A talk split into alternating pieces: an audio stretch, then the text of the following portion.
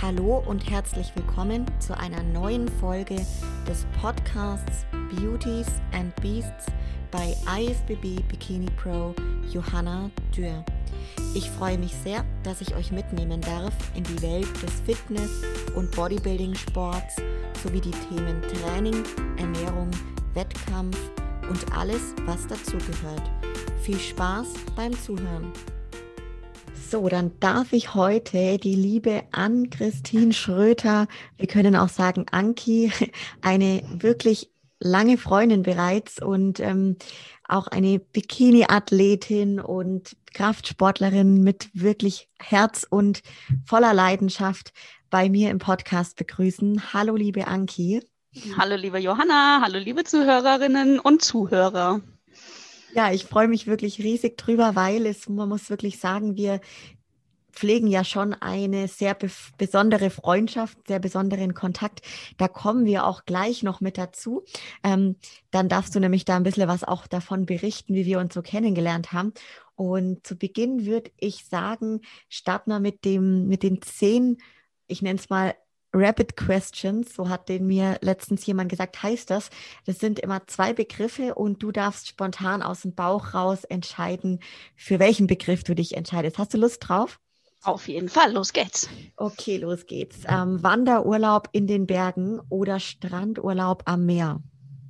Wow, also hättest du mich das Ganze vor einem halben Jahr gefragt, hätte ich gesagt Strandurlaub am Meer. Jetzt mit dem Hundi würde ich sagen Wanderurlaub in den Bergen. Okay, sehr gut. Da hören wir auch schon raus, dass du ein Hundi neu hast. Genau. cool. Ähm, Wellness oder Partywochenende? Definitiv Wellnesswochenende. Hätte ich auch gedacht. Das ist für mich auch ganz cool, ob ich dich gut genug kenne, nämlich, weil also ich habe da ja auch immer so eine Tendenz dann schon. Ähm, Frühstück oder Dinner? Frühstück. Mhm. Morgenspaziergang oder Abendspaziergang? Beides. Ähm, Morgenspaziergang. Ja, würde ich glaube auch tendieren, ja. Okay. Kochsession zu Hause oder Candlelight Dinner im Restaurant? Mein Freund hört mit. Ähm, Kochsession zu Hause. Gerade nochmal gerettet. okay, jetzt kommt die Frage der Fragen: Hund oder Katze? Hund. Das ging schnell. Ähm, Buch oder Netflix? Disney Plus. Ähm, Netflix. Okay. Training alleine oder Training mit Trainingspartner? Training alleine. Heavy Leg Day oder Body Pump Kurs? Ah ja, doch, Leg Day, ja. Leg Day, okay, das ist, das ist spannend. Ähm, Musik im Training oder Podcast auf den Ohren im Training? Beim Cardio der Podcast und beim Krafttraining die Musik. Sehr gut. Okay, spannend. Jetzt haben wir schon mal so einen kleinen Eindruck, aber wirklich nur einen ganz kleinen. Und ähm, ja, jetzt kommen wir ein bisschen mal zum Beginn und zu der Geschichte, wie du und ich uns kennengelernt haben. Das ist nämlich wirklich ganz schön besonders. Ähm, vielleicht magst du ja mal unseren Hörerinnen und Hörern erzählen, wie das bei uns begonnen hat und wie unsere erste Begegnung war. Kannst du dich noch erinnern? Ja, also unsere erste Begegnung war auf dem Cologne Beach Style 2016. Das war mehr so eine Begegnung von, okay, da steht einer und sieht gut aus und da steht noch einer und sieht gut aus. Ähm und dann irgendwann hat man sich so über die sozialen Medien angefreundet und ausgetauscht. Und ähm, letztendlich warst du dann auch diejenige, die mich zu meinem zweiten Wettkampf hingeschleppt hat zu der Power and Beauty 2016, äh, wo du dann gesagt hast, hier komm doch mal mit und mach den mit und ich bin da auch und äh, mach mal. Und da hat dann tatsächlich so unsere Freundschaft angefangen. Wir haben uns viel noch bei, bei Instagram ausgetauscht, so ein bisschen dann Facebook-Freunde, Instagram-Freunde, irgendwann dann so, darf ich deine Handynummer haben? Wollen wir nicht doch bei WhatsApp schreiben? Und ähm, ja, dann sind wir damals zusammen nach Rosenheim gefahren und ich weiß auch noch, wie der Lukas, Grüße auch an den an dieser Stelle, ähm, mich damals abgeholt hat und hat gesagt, hi, ich bin der Lukas. Ich so, hi, ich bin die Anki. und ähm, ja, seitdem tauschen wir, glaube ich, mindestens zwei bis dreimal in der Woche Sprachnachrichten aus, um uns auf dem Laufenden zu halten, was so bei dir passiert, was so bei mir passiert. Richtig. Und deswegen im Oktober sind es dann mittlerweile fünf Jahre Brieffreundschaft auf der Online-Seite. Das ist schon was ganz Besonderes. Also ich muss auch sagen, sowas habe ich jetzt kein zweites Mal. Und ähm, das ist wie so eine, ja, wie du sagst, eine moderne Art der Brieffreundschaft. Ja.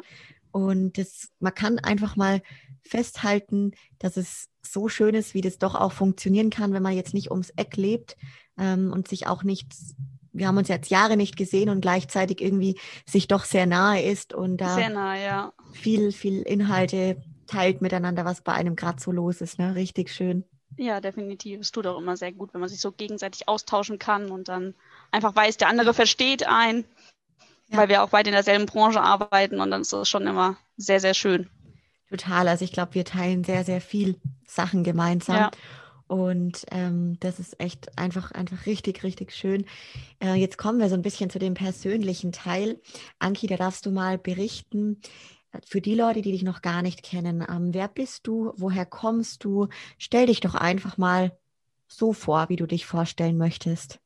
Okay, also ich bin die Anki, ich bin 27 Jahre alt und komme aus dem schönen Hessen, ähm, um genau zu sein, aus Butzbach, wohne jetzt aber ungefähr seit einem Jahr in Hungen, das ist bei Gießen, naja, so ein bisschen vorgießen noch.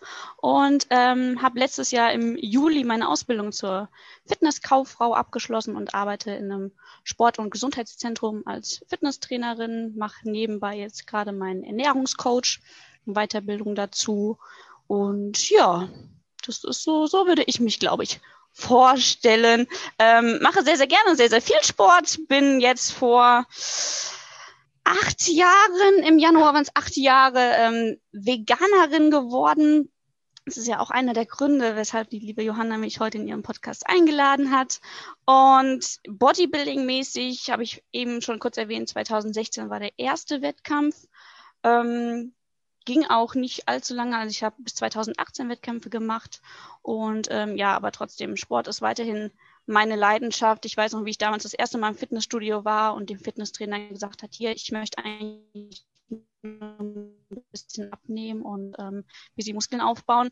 Und bloß nicht zu den großen Jungs in die Muckibude, weil auf jeden Fall keine dicken Arme. Ja, und jetzt stehe ich da und höre mir genau diese Wörter von meinen Kunden an. Richtig cool, wie sich das so verändert, gell? Ähm, ja. ja. Du hast gerade schon gesagt, dass du jetzt gerade deinen Ernährungscoach machst und auch, wo der Ernährungsberater bzw. Beraterin mit inbegriffen ist. Genau. Ähm, was genau kann man sich hierunter vorstellen und worüber machst du denn diese Weiterbildung? Weil ich glaube, das ist so ein ganz präsentes Thema, wo viele Leute ganz interessiert auch, ja. Ja, ich mache die Weiterbildung über die IST in Düsseldorf und ähm, habe da jetzt einfach im Januar gestartet, weil ich gesagt habe, okay, ich möchte die Corona-Zeit für mich nutzen, für meine Weiterbildung nutzen, um dann natürlich auch dem Betrieb einen Mehrwert bieten zu können, beziehungsweise unseren Kunden.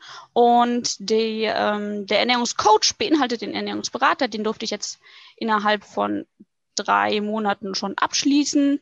Ähm, Ernährungsberater ist kein geschützter Begriff. Das heißt, jeder Hans und Franz kann sich Ernährungsberater schimpfen. Der eine nutzt es vielleicht hier und da aus, genauso wie mit Personal Training oder man nennt sich Personal Trainer oder irgendwas, weil man mal irgendwas mit Training gemacht und gehört hat.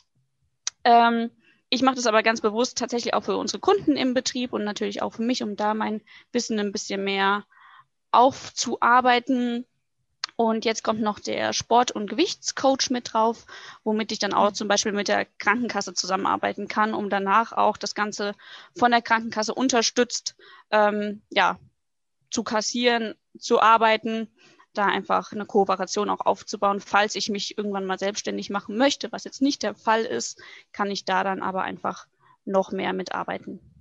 Das ist auch richtig spannend, habe ich so noch nie gehört, die Begriff Begrifflichkeit ähm, also Gewichtscoach vor allem. Genau, ja. ja. also dann auch ganz auf speziell auf, auf ähm, Diät heraus. Also Diät ist ja eigentlich mehr so für Krankheiten, für Ältere, für stark Übergewichtige, aber da wird schon auch der, der Schwerpunkt drauf gelegt. Also Übergewichtige und Diabetes ist da ein großer Teil, der mitgemacht wird und natürlich auch die ganzen, ähm, ja, normalen Dinge, wie eben Sporternährung oder Lifestyle-Ernährung, die werden dann da auch mit behandelt. Cool, klingt, klingt richtig spannend. Wann bist du fertig dann damit? Oder kann man das so sagen? Die geht 14 Monate lang. Das heißt, mhm. nächstes Jahr im Februar wäre ich fertig. Schon echt lange, ne? Aber bestimmt sehr umfangreich dann und. Genau, lange, umfangreich. Ich kann mir das Ganze ja auch selber einteilen. Also wenn ich jetzt sage, okay, ich möchte ein bisschen schneller das fertig haben, dann muss ich halt die Hausarbeiten, ich muss vier Hausarbeiten schreiben, ein bisschen schneller schreiben und kann mich dann zum Beispiel auch schon im September für die Abschlussprüfung anmelden. Aber das, da lasse ich einfach auf mich zukommen, da möchte ich mir keinen Stress machen. Ja, ja. Cool. Hey, da drücken wir dir ganz fest die Daumen. Ich bin gespannt. Ähm, Danke. Und ja, dann ähm, würde mich jetzt auch ganz arg interessieren, du hast vorhin schon gesagt, liebe Anki, du bist in Hessen und jetzt ist ja tatsächlich die aktuelle Corona-Lockdown-Situation die, dass bei uns in der Branche Hessen das erste Bundesland ist, welches jetzt ganz offiziell ab Montag direkt, also sprich heute, wo der Podcast online kommt, ähm, dürfen die Gyms auch die Türen öffnen. Und Du hast gesagt, du arbeitest ja auch genau als ähm, Trainerin im Fitnessstudio. Und wie sieht das denn bei euch aus, gerade die Situation? Jetzt weißt du schon konkret, wie ihr das machen dürft, ähm, was für Beschränkungen gibt es. Das äh, ist bestimmt ganz arg spannend für viele jetzt zu hören. Ja, also bei uns wird es so sein, dass wir 38 Leute gleichzeitig in der Anlage haben dürfen, weil pro Person 40 Quadratmeter Fläche vorhanden sein sollten, damit da der Mindestabstand natürlich gewährt werden kann ähm, von anderthalb Meter, dass man sich da nicht in die Quere kommt. Die Kunden müssen sich vorab immer 24 Stunden vorher ihre Trainingstermin buchen. Also es nennt sich Click and Meet. Es ist so wie in allen anderen Einzelhänden auch. Ähm, du buchst dir einen Termin, kommst zu deinem Training, trainierst entweder 45 oder 90 Minuten und danach gehst du wieder, kannst dir noch einen Shake nehmen und dann ist gut und dir überlegen, wann du dann wiederkommen möchtest. Okay, also klingt eigentlich relativ simpel, wenn man das jetzt so hört. Ne? Ja, es klingt relativ simpel. Es war für uns jetzt im Vorfeld natürlich sehr ähm, spontan, sage ich mal. Wir haben am Donnerstag die äh, Information bekommen und ähm, mal schnell übers Wochenende dir da irgendwas aus den Fingernägeln und aus dem Hut zu zaubern, ähm, ja, ist viel Arbeit und äh, bin ich sehr dankbar, dass mein Chef das geschafft hat, dass wir das auf die Beine gestellt haben. Und ich bin jetzt sehr gespannt, wie es dann ab Montag anläuft. Die Mitglieder sind natürlich super heiß drauf. Die Trainer freuen sich endlich wieder arbeiten zu dürfen. Und ähm, ja, ich freue mich genauso, endlich wieder meiner Tätigkeit nachgehen zu können. Mega, also richtig spannend. Ähm, ich freue mich auch total, dass es in Hessen jetzt losgeht. Es ist einfach ein sehr, sehr schönes Zeichen für die Branche. Und ähm, ja, finde es aber auch echt, also wenn man so überlegt, gell, fünf Tage Vorlauf, äh, ja. Das, das ist viel ist, zu wenig. Puh, das ist schon echt ziemlich knackig. Ich hätte, ich muss sagen, für meinen Teil nicht damit gerechnet. Hättest du damit gerechnet, dass das so. Nee, auf keinen Fall. Also wir haben uns Donnerstagmorgen erst noch drüber unterhalten, so von wegen, naja, Fitnessstudios, das dauert eh noch. Und jetzt ist ja dann mit dem Inzidenzwert entweder 50 bis 100, dann zwei Wochen lang. Und wenn dann der Wert nicht steigt, dann kann man vielleicht in der nächsten Stufe nochmal was mit dazu nehmen. Vielleicht, vielleicht auch nicht, weil eigentlich die äh, Werte aktuell bei uns hier in Hessen wieder steigen, ganz langsam und allmählich. Und ähm, ja, auf einmal heißt es dann nachmittags in den Medien, jupp, Fitnessstudios dürfen dann auch, so wie der gesamte Einzelhandel, ab Montag wieder öffnen. Natürlich hat man sich gefreut, aber natürlich dauert man auch erstmal so, okay, ist das jetzt sein Ernst? aber ja, es äh, scheint so sein Ernst zu sein. Echt, echt total spannend. Bei uns auch so in der Runde, muss ich sagen, die haben auch alle richtig Sorge genau vor sowas, dass es dann heißt, Donnerstag eben, Montag dürft ihr wieder aufmachen. Und ich habe immer gesagt, so, das, das wird niemals passieren. Aber jetzt muss ich echt sagen, also spätestens jetzt sage ich, ja, es kann, kann eh alles passieren. Und ist es bei euch dann gar nicht mit dem, müssen die gar keinen Schnelltest vorweisen dann? Nein, das nein, müssen, müssen sie nicht. Ähm, natürlich, wir hoffen da auf den gesunden Menschenverstand. Die Maske muss getragen werden äh, im gesamten Studio, es sei denn natürlich am Gerät jetzt nicht. Ähm, Im Kurs, in Anführungszeichen Kurs auch nicht. Also bieten so Gruppen-Personal-Trainings an, weil wir einen sehr, sehr großen Kursraum haben, wo dann auch fünf Menschen am Kurs teilnehmen können. Aber ähm, Schnelltest haben wir jetzt erstmal noch nicht vorliegen. Voll gut, ja, bin ich sehr gespannt, wie das wird und freue mich ja, dann auch, auch, von dir mal zu hören, wie die, wie die Leute drauf sind. Habt ihr ähm, bei, mit euren Mitgliedern also schon den Eindruck, dass da jetzt bestimmt viele wieder auch direkt kommen werden, oder? Ja, ja, definitiv. Also die Nachfrage war groß. Noch bevor wir im Team irgendwie sprechen könnten, wurden wir vereinzelt schon angeschrieben, wann geht's denn los und wie geht's denn los und was können wir machen und wie funktioniert das jetzt und was muss ich tun, damit ich dann am Montag trainieren kann. Und ich kann mich auch noch an die ähm, letzte Eröffnung erinnern, also nach dem ersten Lockdown, wo wir dann wieder aufmachen durften. Da haben wir tatsächlich ähm, um 0 Uhr aufgemacht, also quasi reingefeiert, dass wir dann wieder aufmachen dürften. Und da standen auch, oh, ich weiß es gar nicht, 20, 30 Leute vor der Tür und ähm, haben sich gefreut, dass sie da endlich wieder trainieren durften. Ich glaube auch, dass die Menschen, die haben ja jetzt auch die ganze Zeit schon danach ja. geschrien und das wieder gewollt, weil es jetzt einfach wirklich ein sehr, sehr langer Zeitraum war von fast ja, drei, drei Monaten, vier Monaten, die wir jetzt zu hatten.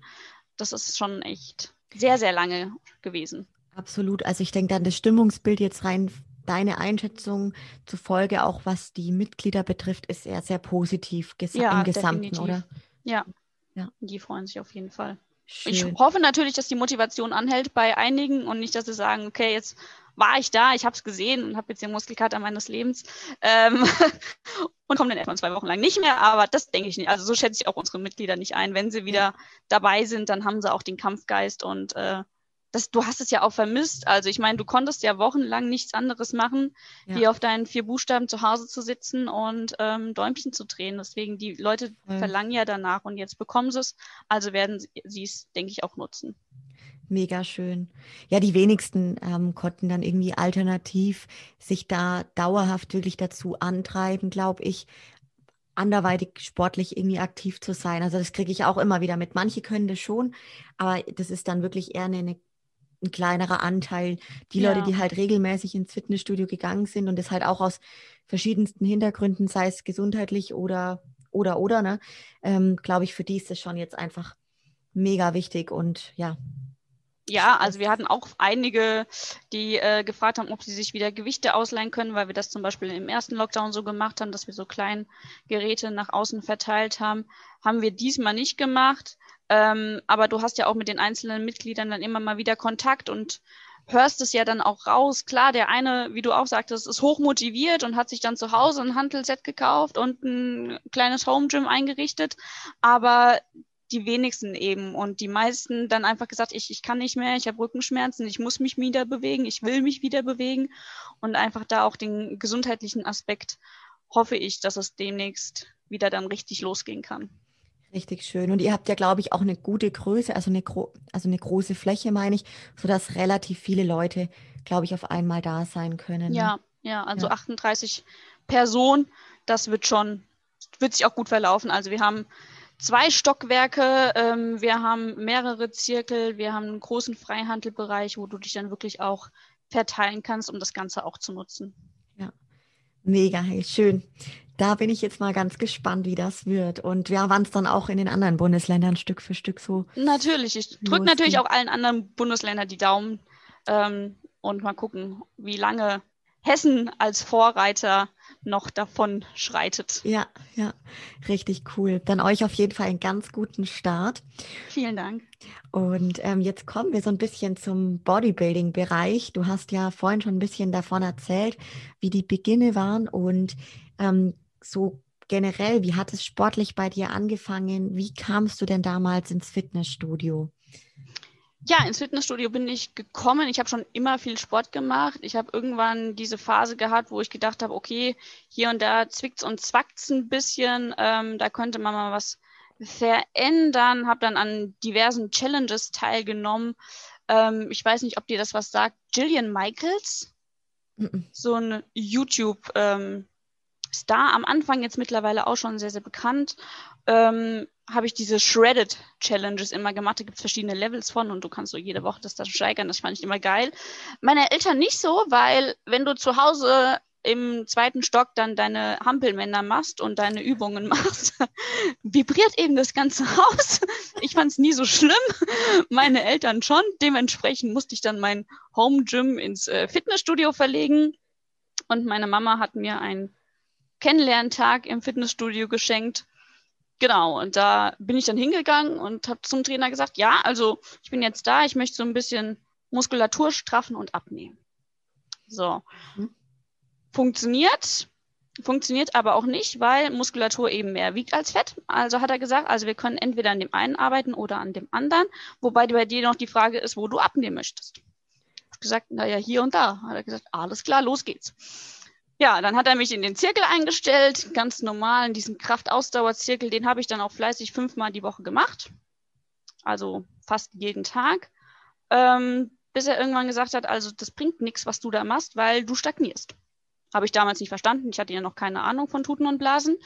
Und ähm, hat er dann gesagt, ja, mach doch mal was anderes. Hat er gesagt, mach doch mal Cardio. Ich gesagt, alles klar, mach ich Cardio. Habe ich montags Kraftzirkel gemacht, dann dienstags Cardio, mittwochs Kraftzirkel, donnerstags Cardio, freitags Kraftzirkel. Habe ich gesagt, so ist jetzt anders. Er so, ja, ist wunderbar, bringt aber immer noch nichts. Er so, mach doch mal Pause. Ich so, wie mach mal Pause? Ich will doch was erreichen. Ja. Bis ich dann irgendwann das ganze Trainingssystem da verstanden habe und dann ähm, genug von dem Kraftausdauerzirkel hatte, dann kam ich in den nächsten Zirkel, in den Kraftzirkel, habe das Ganze da dann immer so ein bisschen gemischt, war auch super zufrieden, habe auch kleine Erfolge gesehen und stand dann immer vor dem Spiegel und habe so meine Mini Bauchmuskeln in Anführungszeichen äh, voll gefeiert und fand das total toll. Und irgendwann war es dann halt so weit, dass er gesagt hat, naja, also du hast jetzt alle Zirkel durch, wir müssten jetzt mal irgendwie anfangen, so dein Training umzuändern. Ich sagte, ja, hä, wie jetzt? Er so, ja, freies Training. Ich so, ja, nee, ich will ja nicht zu den Jungs da hinten in diese kleine Ecke. War tatsächlich damals noch eine kleine Ecke in dem Studio, wo ich war. Mittlerweile ist es auch umgebaut worden.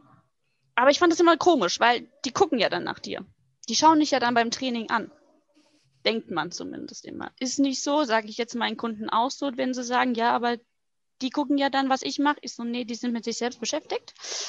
Ja, und ähm, dann habe ich damals dort eine Trainerin kennengelernt, die liebe Lisa Hachenberger. Mhm. Die kennst du ja vielleicht auch. Die ja. ist ja damals auch auf dem Cologne Beach gestartet und hat das Ganze, glaube ich, sogar gewonnen, wenn ich mich nicht irre. Ich glaube auch, die ist riesengroß, gell? Die war, glaube ich, in der Bikini 3. Bikini 3 auf jeden mhm. Fall, ja. Und die fand ich immer, die fand ich immer so hübsch und habe die dann so angehimmelt und fand die voll toll und habe mir gedacht, boah, ich will auch so sein wie die. Und dann habe ich sie gefragt, was ich dafür machen muss, damit ich auch so aussehen darf wie die. Und dann hat sie gemeint, ja, sie macht halt Bodybuilding. Und ich so, oh, nee, das weiß ich nicht, ob ich das kann. Und ich so, nee, weiß nicht. Was muss man dafür machen? Hat sie mir das erzählt und hat sie gesagt, dass sie einen Coach hat. Und dann hat sie gesagt, dass sie ihre, ihre Essen abwiegt und das alles so voll perfekt macht und so. Und dass sie Wettkämpfe macht. Und dann habe ich gemeint, okay, aha, klingt ja interessant. Aber kann ich nicht. Bin ich nicht so diszipliniert für. Und ähm, ja, dann habe ich das mal ausprobiert, fand das irgendwie das war so anstrengend. Mit Vorkochen und dann Essen abwiegen und Trecken und so war nicht so meins. Und dann habe ich mir einen Wettkampf von ihr angeschaut in Butzbach, glaube ich, 2015 war das noch. Und da habe ich mir gedacht, ja, okay, das ist irgendwie doch geil, was sie macht. Und da habe ich sie gefragt, wie, wer sie vorbereitet und ob sie das auch mit mir machen kann. Hat sie gemeint, nee, ähm, sie ist darauf nicht spezialisiert. Und das ist ja natürlich auch so, ähm, was ja auch irgendwie jetzt kaum hast du mal einen Wettkampf gemacht, denken ja auch alle, du kannst jetzt den nächsten auf den Wettkampf vorbereiten. Also da wird man ja kaum ist man von der Bühne runter ähm, nach sämtlichen Tipps dann gefragt. Und hat sie gemeint, nee, sie kann mir aber jemanden empfehlen, ähm, der sie vorbereitet hat damals. Und ja, da soll ich mich einfach mal melden. Ja. Das war mir dann aber zu teuer. weil ich war ja auch noch Studentin und äh, habe damals angefangen, Fitnessökonomie zu studieren.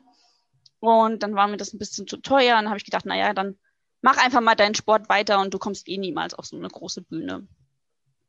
Und dann habe ich aber tatsächlich durch eine Freundin von mir ähm, meinen ersten Coach in Anführungszeichen kennengelernt, weil er selber tatsächlich auch mal nur kurz auf irgendeiner Bühne stand, sich aber viel auch mit CrossFit beschäftigt hat, sich viel mit ähm, Ernährung beschäftigt hat und ich glaube auch schon mal jemanden auf den Wettkampf vorbereitet hatte, aber auch nicht so intensiv. Ja, und dann bin ich zu dem hingegangen, habe gemeint, hier, Carol, ich habe hab das und das vor, ich will das und das vielleicht machen. Hast du Bock, mir da zu helfen? Ja, und das war ganz cool. Also dann äh, haben wir das sozusagen äh, in Angriff genommen. Ich glaube, im, überleg gerade, wann ich angefangen habe, März 2016 habe ich angefangen, mich dann auf den Cologne Beach vorzubereiten. Ja. War dann da, wo wir uns gesehen haben, dein allererster Wettkampf, gell? Genau, ja.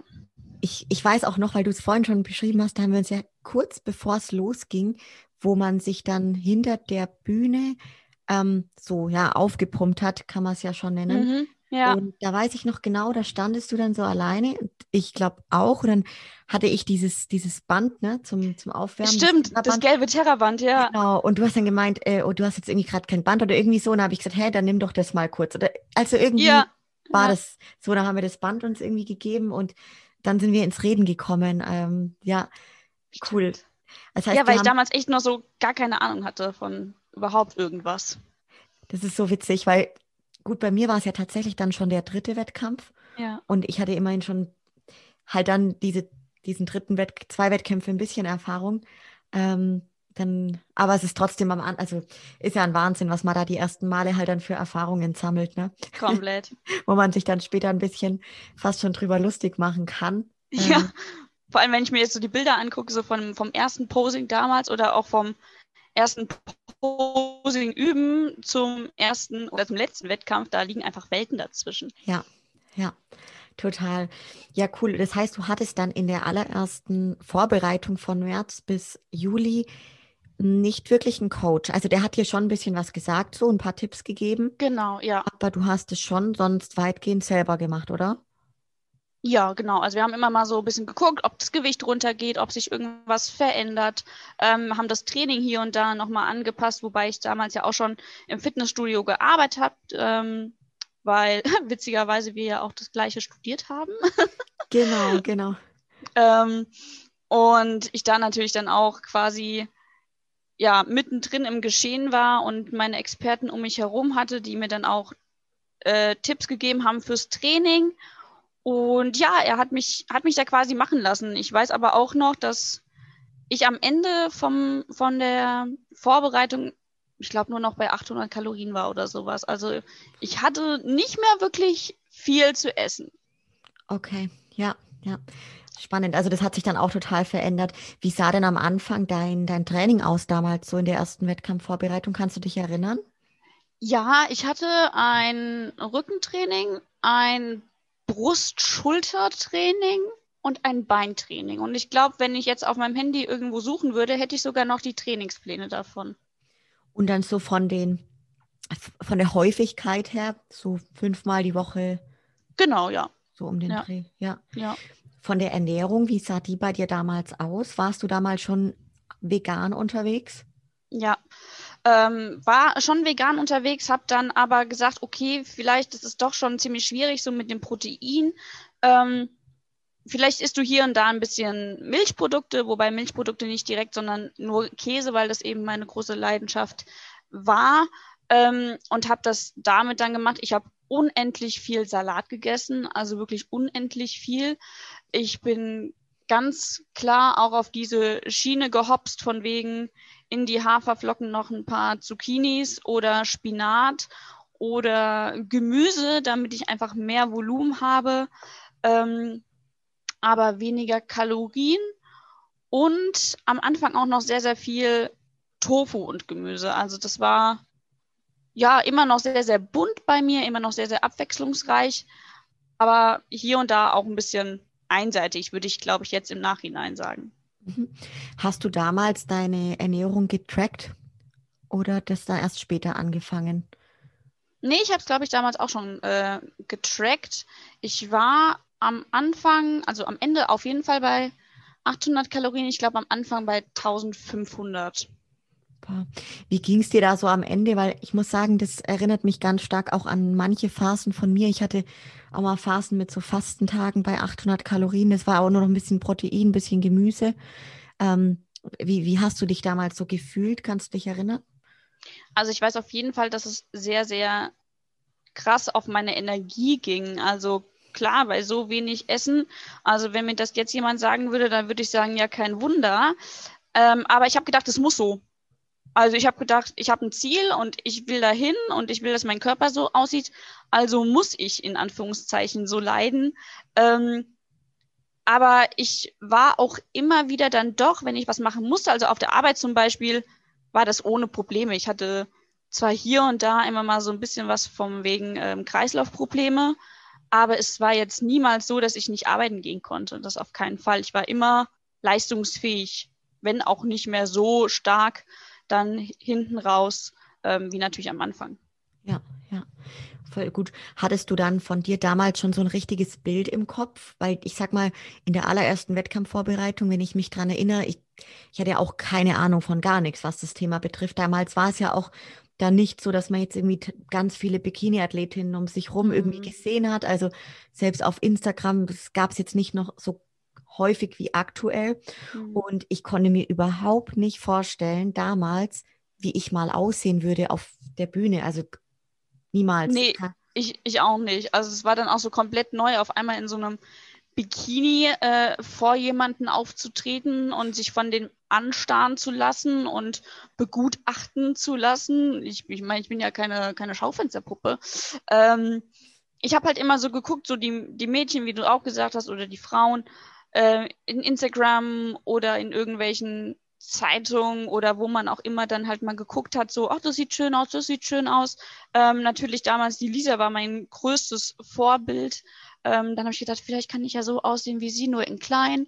Ähm und ähm, ja, nee, aber ich hatte, ich hatte nie ein wirkliches, wirkliches Bild. Hatte immer gedacht, naja, vielleicht so die Beine und so der Bauch und so, aber ein wirkliches Bild, das kam dann erst hinten raus. Ja, voll cool, dass es bei dir auch so ein bisschen so war. Und auch mit ähm, dem Thema so, ich glaube, Wettkampf-Bikini, Wettkampffarbe. Wie war das bei dir? Weil auch da, gut, man kann dann vielleicht irgendwie, wie, vielleicht hast du Lisa gefragt oder wie kamst du damit irgendwie zurecht, was du da alles so brauchst? Genau, also ich, ich habe Lisa auf jeden Fall gefragt. Ich habe mit Lisa auch dann ähm, nach dem ersten Wettkampf das Posing geübt. Ähm, sie war ja dann damals da auch. Und sie hat mir auch ihre Schuhe geliehen. Also äh, für, den, für den ersten Wettkampf hatte ich dann ihre Schuhe. Also zumindest das zweite Paar. Sie hatte auch ihre eigene. Ähm, und meinen ersten Wettkampf, Bikini, den habe ich jetzt auch immer noch. Der war von einer Alicia, den habe ich bei Facebook gesehen in so einer Gruppe, wo man ja so Bikinis dann kaufen kann. Und dann habe ich die angeschrieben, habe gesagt, ich finde den toll, ich will den haben.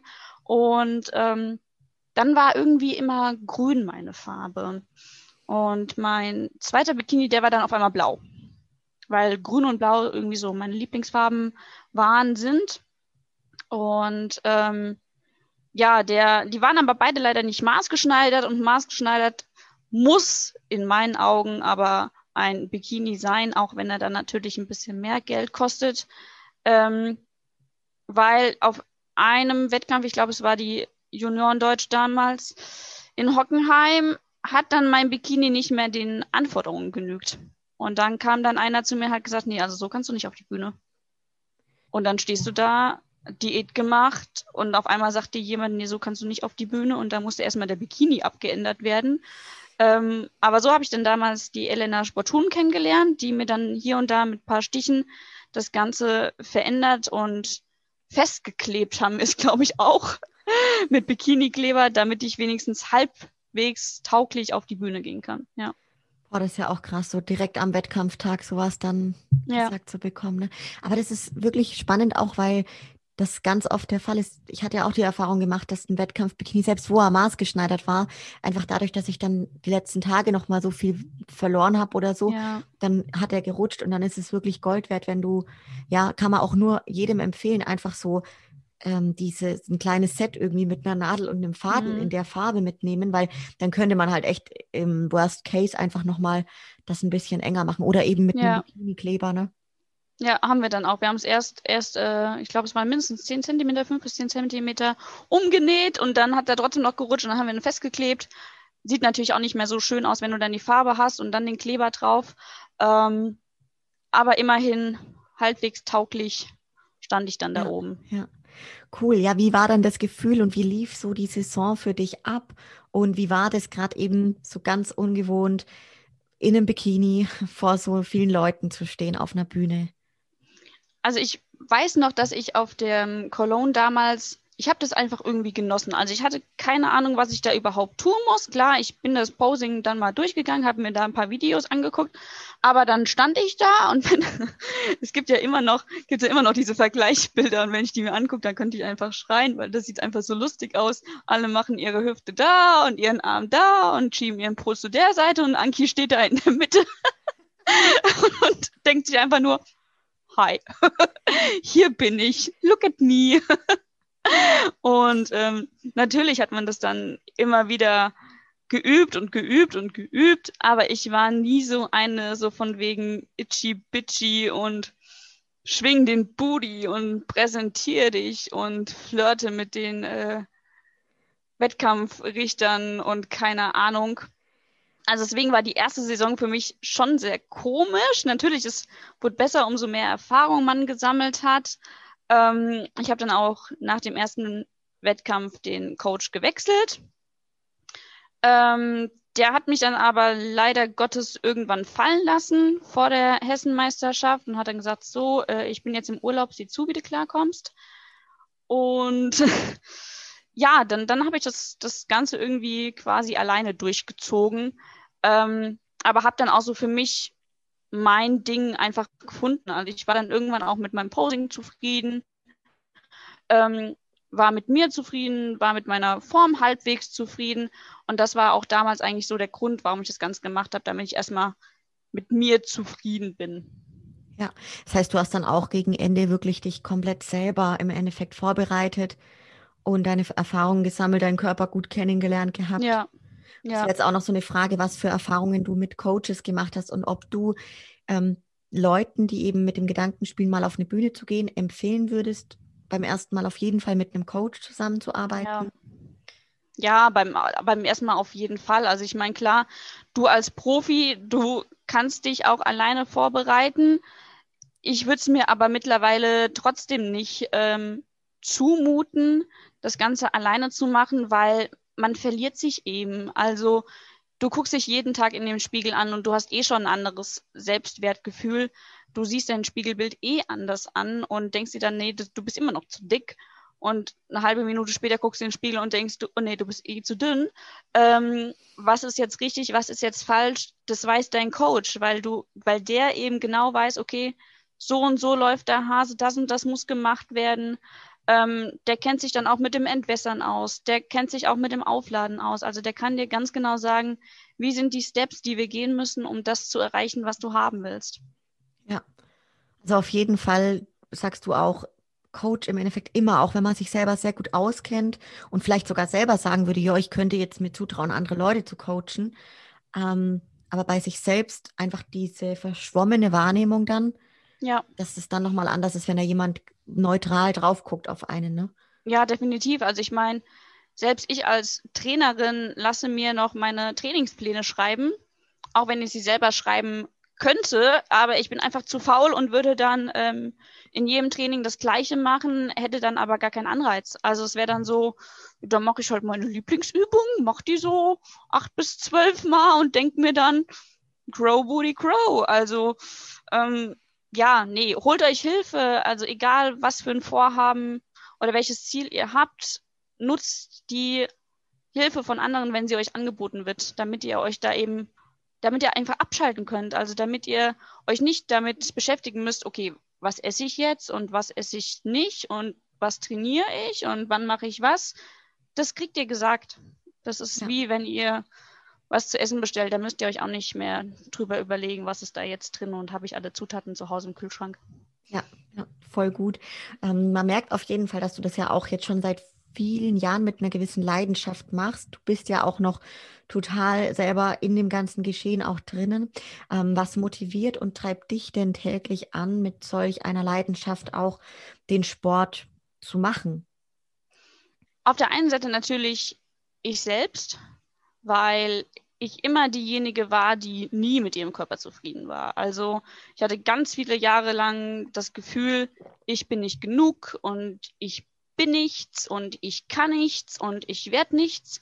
Ähm, mir wurde es leider auch immer von, ja, tatsächlich meiner Familie immer so ein bisschen auch mitgegeben. Also ganz oft auch dieses, von oben herab, du wirst eh nichts und aus dir wird eh nie was. Und meine Familie stand auch nie so komplett hinter dem ganzen Bodybuilding-Kram.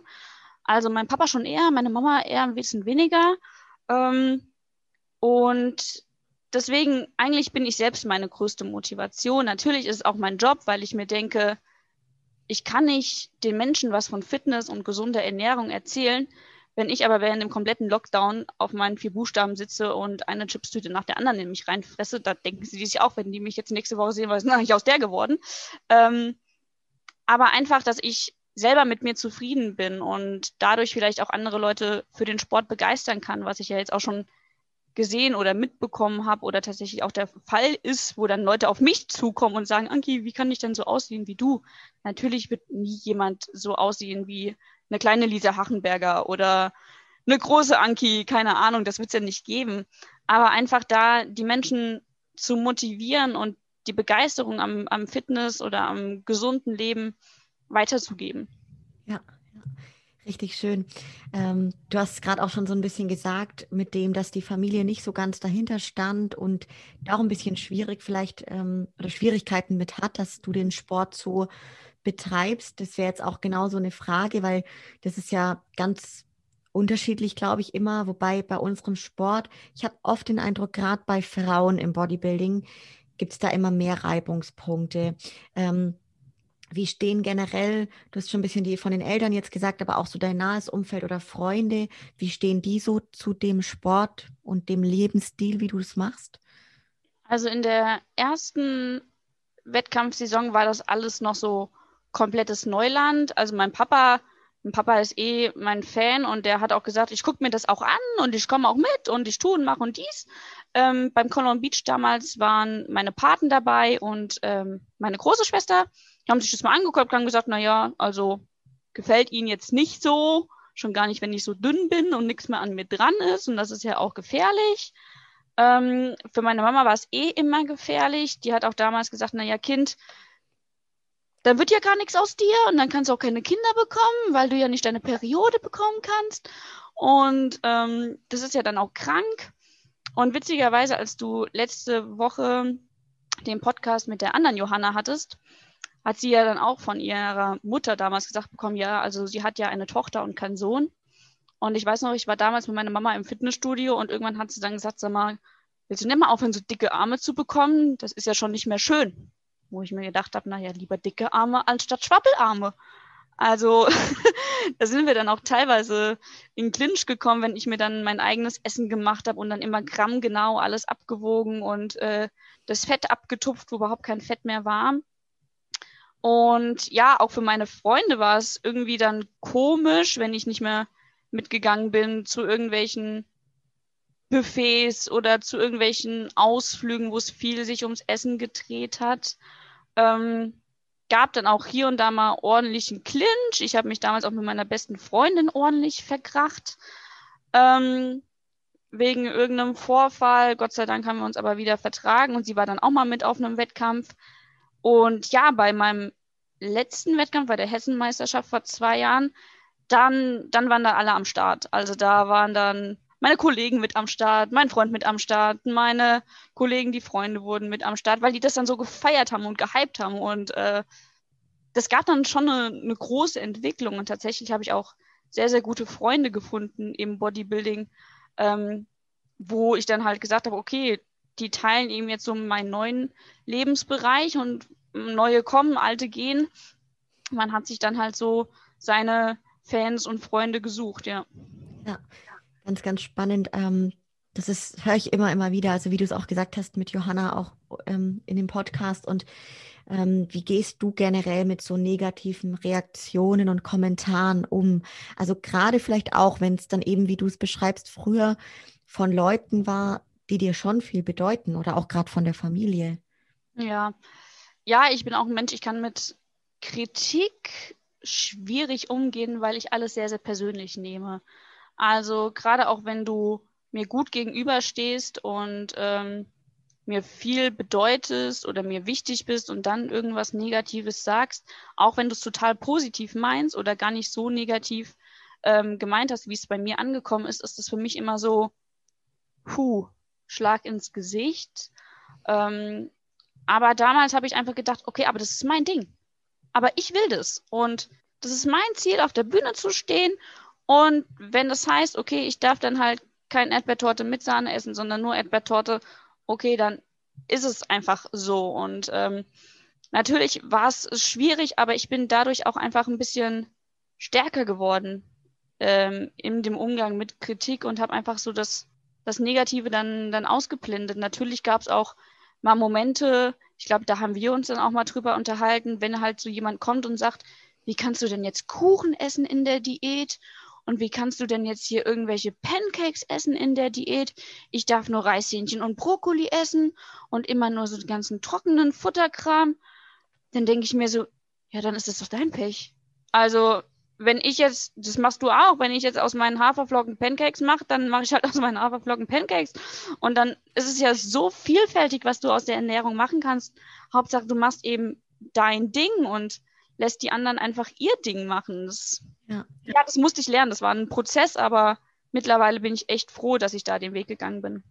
Ja, voll schön, dass du da so deinen Weg gefunden hast und auch einfach dann auf dich selber gehört hast und ja, ich sag mal in gewisser Weise den Fokus einfach auf dein Ziel gerichtet hast und dich da hast nicht von abbringen lassen, weil ähm, ich muss sagen, das ich kann ich kann ja da auch mitreden. Das war bei mir auch sehr sehr ähnlich und ich glaube in gewisser Hinsicht gerade vielleicht auch in der Familie und gerade auch vielleicht von der Mutter jetzt, mhm. da ist gerade dieser äh, dieser Schutz, Mutterschutz und und Sicherheitsgedanke und dieses dieses Sorgen machen um die Tochter, glaube ich, ja. ist ganz, ganz groß geschrieben. Die meinen das irgendwie nur gut und ähm, gleichzeitig ist es halt wirklich, kann das sehr schnell zu einer Konfrontation dann auch führen oder zu Konflikten. Ja. Und wenn man sich da halt dann nicht schafft, in gewisser Weise abzukapseln oder eine gesunde Mitte irgendwie zu finden, ne? Ähm, oder wenn halt die, die Akzeptanz von der Seite dann gar nicht da ist. Das finde ich immer wichtig. Die, ich sage mal so, bei mir jetzt zum Beispiel, das ist auch ähnlich, aber ich sage mal, die müssen das auch nicht alles verstehen nur mhm. eine gewisse Akzeptanz, dass ich mein Ding machen darf. Ja. Das finde ich so wichtig und finde ich richtig schön, dass du da auch dann einfach dein Ding gemacht hast. Das ist so wichtig, ja. Ne?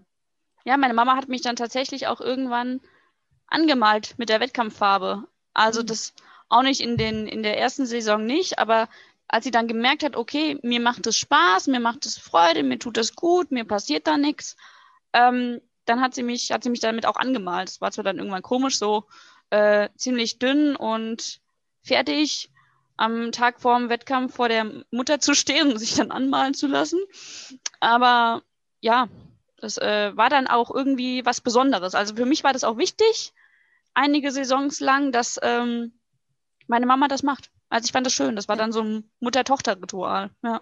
Oh, mega schön, dass sich das dann dahin auch entwickelt hat. Ich glaube, das ja. ist auch so wichtig, wenn dann die, zum Beispiel auch deine Mutter gesehen hat, das ist was, was dir so viel bedeutet und so viel Spaß macht. Du gehst dabei auf, du hast da Freude dabei.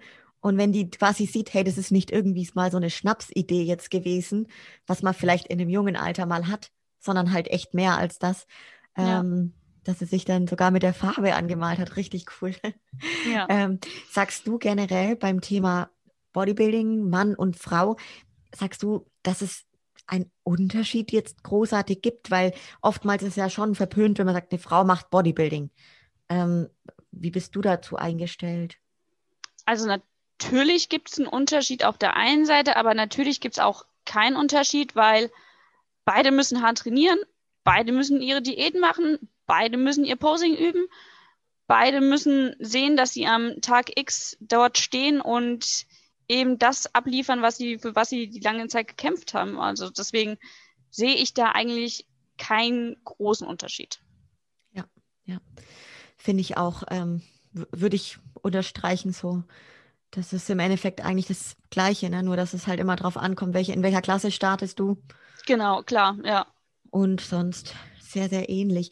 Ähm, was würdest du sagen, welche Eigenschaften helfen dir jetzt im Wettkampf Bodybuilding am allermeisten? Okay, ich wusste, hast? dass die Frage kommt. Ähm, ich habe sie schon in den anderen Podcasts immer gehört und habe mir gedacht, was antwortest du darauf, wenn diese Frage kommt? Ich finde es so spannend, weil ich denke es mir so oft selber, was sind so bei mir die Eigenschaften, die mir am allermeisten helfen bei diesem, diesem Leistungssport auch. Ne? Wenn es dann Richtung Wettkampf geht, dann ist es so extrem. Und dann überlege ich immer, Mensch, was ist das, was, was mir am allermeisten hilft dabei?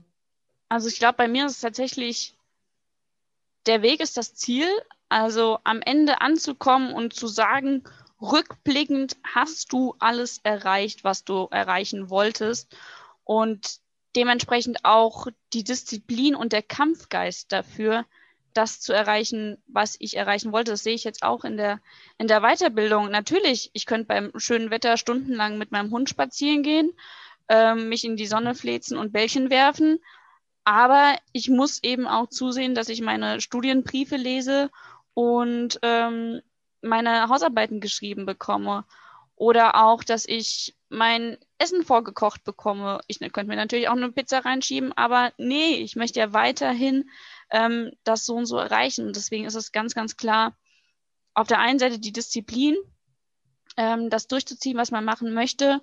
Und ich glaube, was mir auch viel geholfen hat, ist einfach dieses stärker werden, also dieses mentale stärker werden, auch wenn dich einer dumm von der Seite anquatscht oder wie es leider lange Zeit auch so war, dass den Wettkampfrichtern meine kurzen Haare nicht gepasst haben. Das hat denen nicht gefallen. Ich fand das schön auf der einen Seite. Ich fand das toll auf der einen Seite.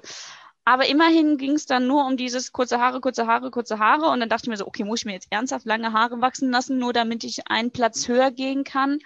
Ähm, nee, mach dein Ding. Du siehst auch mit kurzen Haaren gut aus. Wenn du kurze Haare hast, stell dich auf die Bühne. Wenn es dem Wettkampfrichter nicht passt, dann passt es dem nicht. Aber dann ist das nicht dein Problem, sondern seins. Und ähm, ja, das ist, glaube ich, wirklich was, was mir am allermeisten geholfen hat und aktuell auch noch hilft. Ja. Sagst du, dass du das auch für dich in den anderen Bereichen, gerade wenn du sagst, so Thema Weiterbildung, Arbeit und ja, Fortschritte machen, dass du das von diesem sportlichen Kontext auch gut übertragen kannst, dass du da ähnlich dann auch diszipliniert bist und zielstrebig, ehrgeizig. Ja, definitiv. Ja. Definitiv, ja. Ja, das höre ich nämlich ganz, ganz oft, dass ähm, eben, ob es, egal was für ein Leistungssport jetzt, mhm. aber Menschen, die halt da sehr zielstrebig sind, dass das eins zu eins auch in den anderen Bereichen dann leichter fällt, wie wenn man das so nicht kennt, ne? Ja. ja. Ja, das ist ja, ist ja Leistungssport und ähm, jeder möchte seine Leistung abrufen können und ich finde, das ist dann auch egal, ob du Sport machst, der auf Wettkampfbasis gilt oder ob du einfach Sport machst für dich selbst, weil du musst ja immer leistungsbereit sein und du musst ja immer deine Leistung abrufen können und wenn du da halt nicht diszipliniert bist, ja, dann so what? Also dann mhm. bleib halt auf der Couch liegen. Dann ja. funktioniert aber auch nichts und kommst auch nicht weiter im Leben. Ja.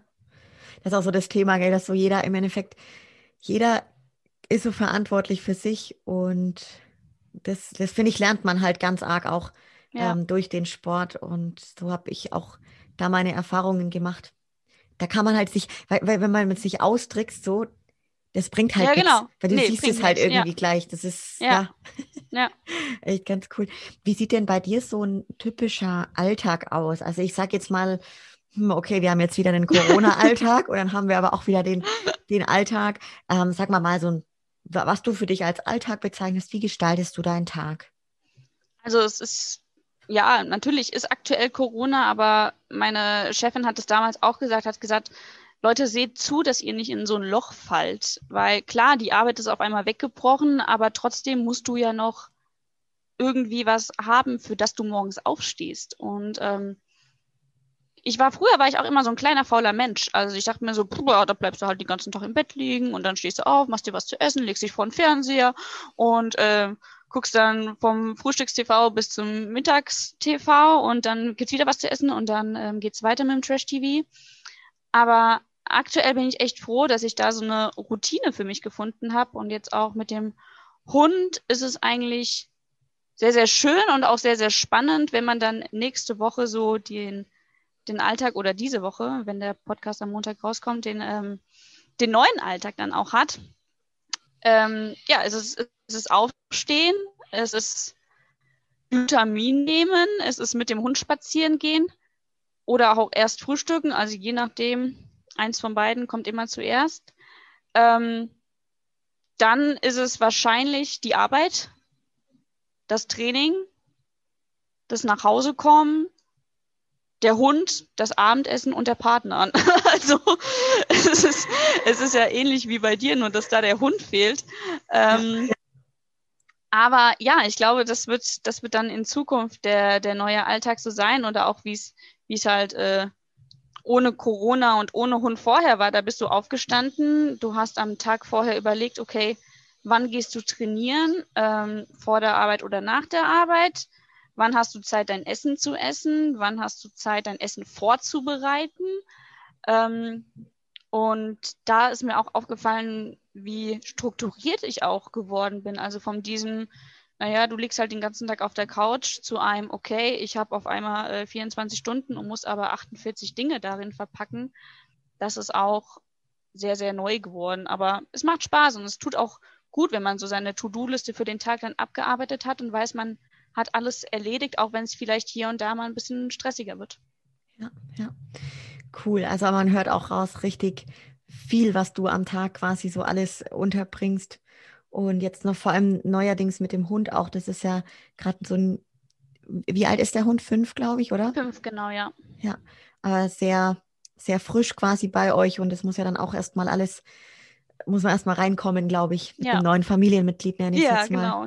Der ja. will ja dann auch seine Aufmerksamkeit haben, der will ja dann auch beschäftigt werden. Und klar, wenn ich dann arbeiten bin ähm, und mein Freund zu Hause ist, dann kann er natürlich den Hund bespaßen, aber trotzdem will der Hund ja dann auch noch die andere Person haben, die ihn bespaßt. Aber ich denke, das wird, das wird gut werden. Also da wird sich das Ganze einpendeln. Ja, Schön. Da kommen wir auch so direkt ein bisschen zum Thema Partnerschaft und Beziehung plus diesen Lifestyle, den du lebst. Ähm, du lebst ja seit vielen Jahren jetzt schon in einer glücklichen Beziehung auch. Und äh, wie sieht das denn bei euch aus? Macht denn dein Partner, der Hendrik, ich hoffe, ich darf den Namen sagen, ja. auch, ähm, auch so viel Sport wie du? So, Schatz, du musst jetzt weghören. Ähm Nein, also tatsächlich habe ich Henrik im Fitnessstudio kennengelernt.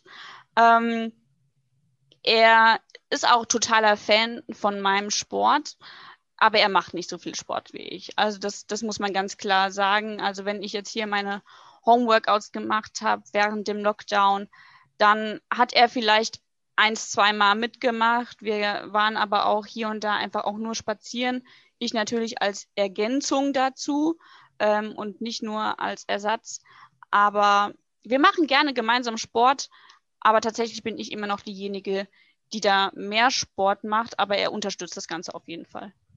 Ja, also sagst du, das kann durchaus funktionieren, wenn jetzt einer halt nicht, sagen wir mal, nicht den Bodybuilding-Lifestyle so hundertprozentig lebt, wie jetzt der andere, das kann trotzdem gut funktionieren. Ja, na, ja, klar, natürlich. Ich meine, es hat ja bei äh, dir und dem Lukas bis vor kurzem auch noch super und reibungslos geklappt. Ähm, ist natürlich, ist natürlich dann komisch, wenn der eine weiterhin sein oder war für mich am Anfang ein bisschen komisch, wenn ich ihm dann was vorgegessen habe, weil ich erst um 10 Uhr nach Hause gekommen bin, aber wusste, okay, ich muss äh, noch mein Abendessen essen und meine Riesenportion hier und meine Riesenportion da. Oder auch jetzt im Aufbau, ich muss noch das und das und das und das und das essen.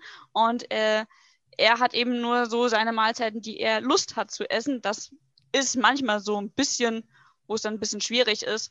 Aber damit arrangiert man sich und lebt ganz gut ja. miteinander. Schön. Du hast vorhin kurz gesagt, dass ihr euch im Fitnessstudio kennengelernt habt. habt ähm, da wollte ich gerade noch sagen, das ist noch eine Parallele, die wir haben. Und ich finde es so witzig, weil ich kenne jetzt schon so viele Pärchen, die sich im Fitnessstudio kennengelernt haben. Ich würde schon fast sagen, die, ja, die Kontaktbörse äh, oder wie man es. Ja. Ich weiß gar nicht, wie sich jetzt die Paare kennengelernt haben, ey, in Lockdown-Zeiten. Ich weiß gar nicht, wie das geht. weiß ich auch nicht. Also ich weiß von meiner Schwester, dass sie viel auf, auf äh, Tinder und diesen ganzen ähm, anderen Plattformen da beschäftigt war. Aber dann war mal eben bei seinem ersten Date eine Runde um den See spazieren, wo ich mir denke, uh, spannend, da kann natürlich auch viel passieren. Aber nee, also da bin ich schon sehr, sehr froh, dass wir uns so kennengelernt haben. Ja. Im Real Life und nicht ähm, in den sozialen Medien, ja. Ja, schön. Gibt es bei euch dann auch mal so Momente, wo es irgendwie schwierig ist, ähm, gerade eben, wenn du diesen Lebensstil so hast, wie du ihn hast und also gab es da mal Momente oder gibt es solche Reibungspunkte? Ich überlege es gerade. Also ich glaube, zu meinen Hardcore-Zeiten, wo ich unbedingt ähm, mein Training machen musste, wo ich unbedingt mein Cardio erledigen musste. Und ähm, das war sehr, sehr schwierig. Ich hatte auch vor einigen Wochen so eine Phase, wo ich grammgenau alles getrackt habe, wo ich ähm, ja unbedingt mein, meine Uhr hatte und dann gesagt habe, okay, wow, stopp, ich darf dieses Äpfelchen jetzt nicht mehr essen, ähm, auch nicht als Snack nebenbei, weil es einfach nicht mehr in die Makros reinpasst. Das war dann schon immer so ein bisschen komisch oder auch wenn man einfach mal aus Spaß sagt, hier probier das doch mal und dann gehe ich da direkt an die Decke das war immer schwierig, aber ansonsten ist es eigentlich, ja, wie schon gesagt, ein ganz gutes Miteinander, wo man sich jetzt nicht deswegen da die Haare gegenseitig ausreißt. Wobei mein Freund auch nicht viele hat, insofern ist es ganz einfach. das war schön gesagt, okay. ähm, das ist auf jeden Fall richtig schön. Jetzt ähm, kommen wir wenig so zu den Planungen bei dir auch. Ähm, wann war dein letzter Wettkampf? Ich glaube 2000. 17 oder 18? 18, 18 ja. Am 17.11.2018. Ich habe nämlich vorhin mich ein bisschen vorbereitet und dann habe ich gesehen, ja, die, die Hessenmeisterschaft ähm, 2018, wo ich dann tatsächlich auch den vierten Platz gemacht habe und für mich quasi auch die Bestform hatte, die ich äh, damals bei den ganzen Wettkämpfen hatte, ja. Ich, ich kenne die Bilder, also ich würde auch sagen, das war definitiv dein absoluter deine absolute Bestform. Ja. Ähm, hast du für dich jetzt schon weitere Planungen? Werden, magst du noch mal auf die Bühne oder bist du dir da aktuell noch gar nicht sicher?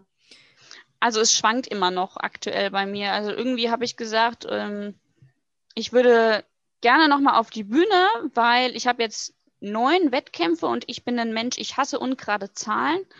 Also das geht nicht. Das ist, der Fernseher muss auch immer auf zwölf stehen und nicht auf elf. Ähm, also, das ist ganz schlimm. Ähm, 20.07 Uhr, das ist ganz schlimme Zeit. Und äh, also deswegen eigentlich schon, aber auf der anderen Seite denke ich mir dann auch so, eigentlich nicht, weil ich weiß aktuell nicht, in welcher Klasse ich mich sehe. Auf der einen Seite würde ich gerne die Wellnessklasse machen, weil ich die einfach sehr, sehr schön finde, von, von den Beinen her, von den Proportionen her weil Bikini ist mir einfach zu itchy bitchy. Nichts gegen dich oder andere. Danke, Bikini. das, das war's mit der Freundschaft. ähm, nee, aber du weißt, was ich meine. Also es ist ja wirklich sehr, sehr viel sehen und zeigen und ähm, präsentieren, was auch während den Jahren um einiges besser wurde. Also dann konnte ich irgendwann auch mal mein Booty schwingen. Ähm, aber ja, dann ist es wieder der Druck, dann ist es wieder dieses, du musst unbedingt und eigentlich möchte ich mir das aktuell nicht antun, weil ich eigentlich erstmal auf der Arbeit durchstarten möchte. Ich möchte meine Weiterbildung machen, ich möchte auf der Arbeit wieder gut ankommen, ich möchte auf der Arbeit die Leistung bringen, die tatsächlich auch abgesagt hat. Also das muss man ganz klar sagen, wenn man so eine Wettkampfdiät macht und dann zweimal am Tag sein Cardio macht oder eben halt eine Stunde lang sein Cardio macht, dann noch sein Training, dann noch sein Essen track bis zum Umfallen, sein Essen vorkocht, du hast eben nicht mehr die Energie, die du ohne eine Wettkampfdiät hast. Und ähm, deswegen weiß ich es noch nicht. Natürlich, es wäre es wär mal schön, nicht nur für den zehnten Wettkampf, sondern auch für mich selber, um zu sehen, was hat sich während den Jahren ähm, entwickelt, wie viel Muskulatur steckt tatsächlich in mir drinne, ähm, wie hat sich mein Körper da geformt. Wir lassen es offen. Nichts Genaues weißt du. Du weißt ja auch nicht, was mit Corona ist. Also du weißt nicht, was für Veranstaltungen stattfinden können. Äh, mein Freund arbeitet in der Veranstaltungsbranche und das ist natürlich sehr, sehr schwierig aktuell. Deswegen drücke ich auch ähm, dir und dem Lukas die Daumen, dass die Wettkämpfe demnächst stattfinden und allen anderen Bikini oder Wellness oder Fitnessfigur oder Bodybuildern eben die Daumen, dass ihr eure Wettkämpfe machen dürft. Man weiß es nicht, was kommt. Das stimmt. Könntest du dir also auch vorstellen, Richtung Klassenwechsel, sogar Wellness oder Figur auch? Figur nicht, ähm, mhm. weil ich da ganz klar weiß, okay, das, das schaffe ich nicht. Also dafür, dafür bin ich einfach nicht gemacht. Ähm, ich glaube definitiv Wellness, das wäre das wär was für mich. Da haben mich auch schon die einen oder anderen angesprochen, hier mach doch das und das, weil ich einfach super starke Beine habe. Also das ist einfach meine Stärke. Die, ähm, die stechen da sehr, sehr raus. Aber ja, so, so ein Zwischending. Warum gibt es kein Zwischending zwischen Bikini und Wellness? Das, ja. das wäre schön. also bleibt aber auf jeden Fall spannend. Ja. Schön. Mal gucken. Sehr gut. Ähm, dann habe ich heute auf jeden Fall noch so ein bisschen das Thema auch ja, Vorurteile mit dabei, hm, gerade beim Thema Frauen und Bodybuilding. Wir hatten es vorhin schon ein bisschen mit Vorurteile. Hast du da auch noch andere Erfahrungen, die du so erlebt hast als Frau, die aktiv Bodybuilding betreibt? Gerade vielleicht auch auf dem Arbeitskontext oder hast du da die Erfahrung gemacht, die Leute, die dich bei der Arbeit so erlebt haben, weil sie dich ja auch kannten, die fanden es eigentlich eher toll so und fanden es beeindruckend oder was sind da so deine Erfahrungen? Ja, also negativ habe ich eigentlich, ich persönlich, nie was mitgeteilt bekommen. Natürlich haben, haben die Kollegen oder die Kunden dann auch dich angeguckt und haben gemeint, okay, Anki, du wirst immer dünner, du wirst immer weniger und ähm, es dir denn noch gut? Du wirkst auf einmal so krank. Nee, natürlich geht es mir noch gut. Ich mache halt einfach gerade eine Diät ähm, und bereite mich darauf vor. Und dann war es tatsächlich auch so, als ich dann gesagt habe, okay, nenn das Kind einfach beim Namen dann fanden die das mega interessant, also mega spannend, auch wo mich dann Kunden auch angesprochen haben, gemeint haben, hier, wie ist denn das genau und wie funktioniert denn das genau und wie machst du das? Und ja, so negativ eigentlich eher weniger. Natürlich ging es dann immer noch darum, ja, nimmst du jetzt auch irgendwelche Mittelchen und irgendwelche Supplemente und ich so, yo, nehme ich. Ähm, aber BCAAs und Magnesium, keine Ahnung mein Eiweißpulver.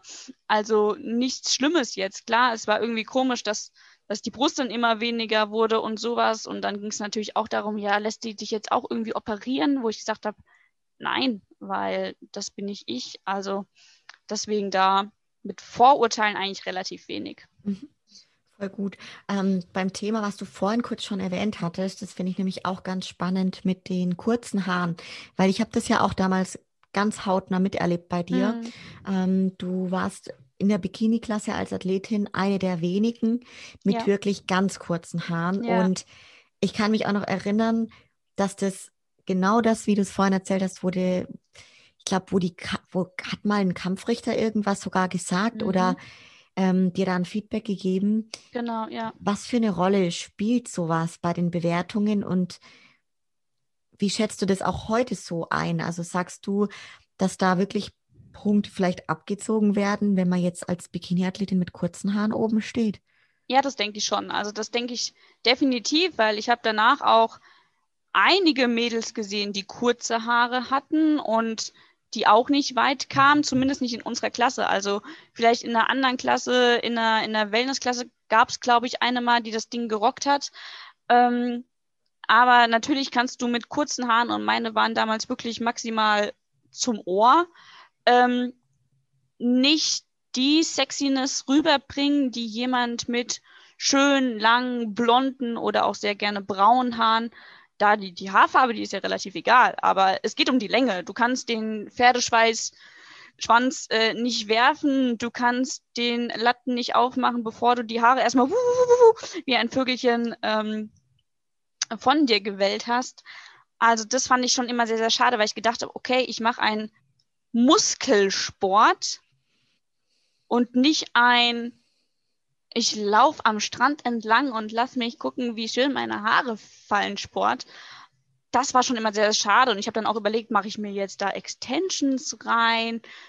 Geht es überhaupt? Darf ich jetzt überhaupt starten? Ich habe dann auch immer geguckt, ob es in irgendwelchen äh, Bewertungen oder Richtlinien steht, dass man lange Haare haben muss, aber stand ja nicht.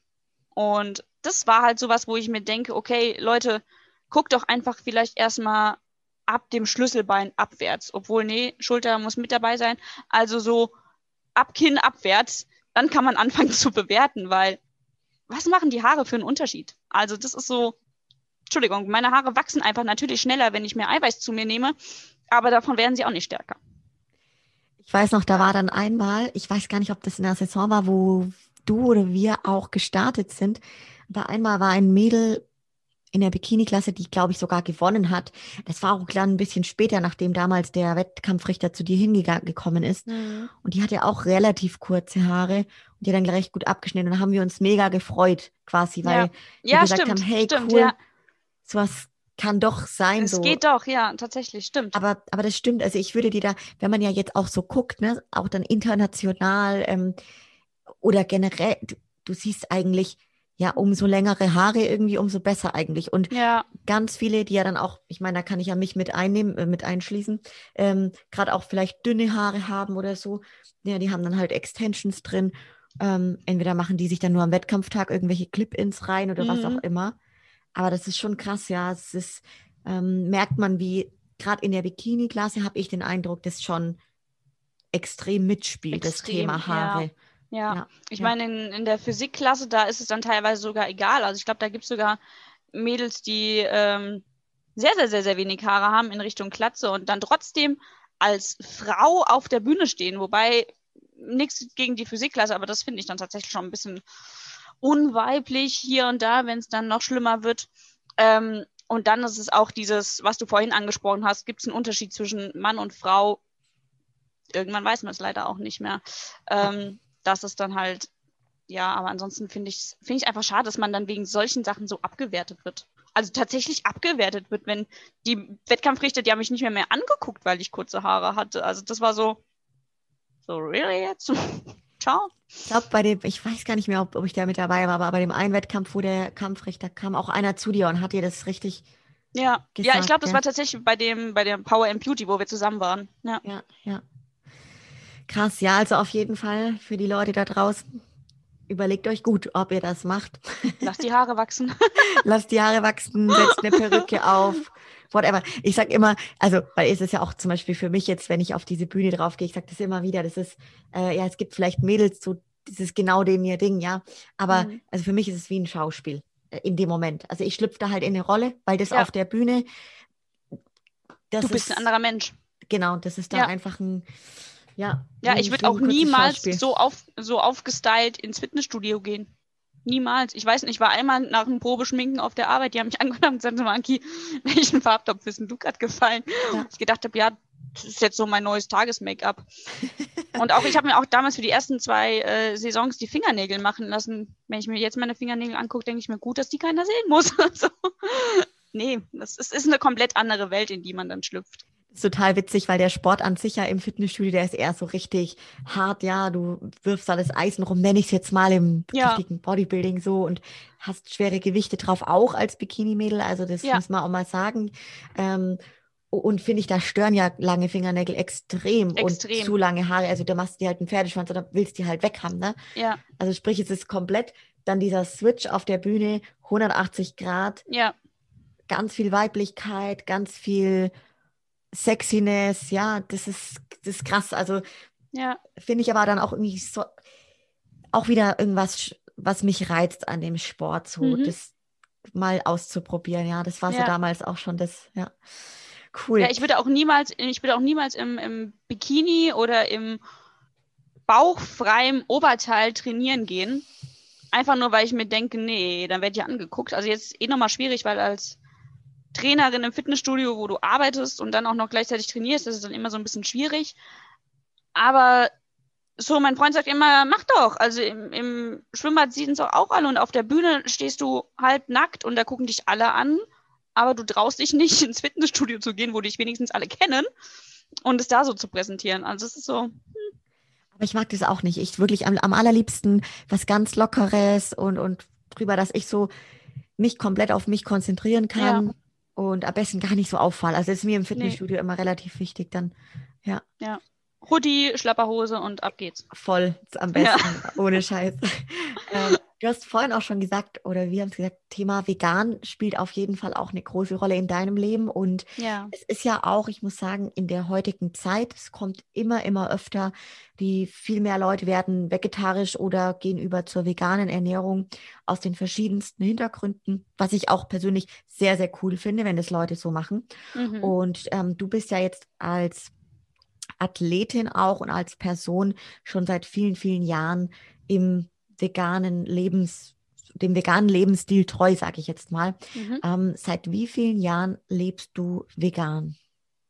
Ähm, dazu muss ich auch ganz klar sagen, also ich lebe nicht vegan, ich ernähre mich vegan, weil auch da muss man nochmal gucken, so, okay, ich achte darauf, dass ich nicht viel Leder zu mir nehme, ähm, aber normalerweise, wenn du sagst, okay, du lebst vegan, dann musst du ja auf jede Ameise achten, auf die du gerade trittst im übertragenen Sinn. Also du musst gucken, wie dein CO2-Fußdruck ist. Du musst gucken, wo du einkaufst. Du musst gucken, was du einkaufst. Du musst gucken, was für ein Auto du fährst oder welche öffentlichen Verkehrsmittel du nutzt.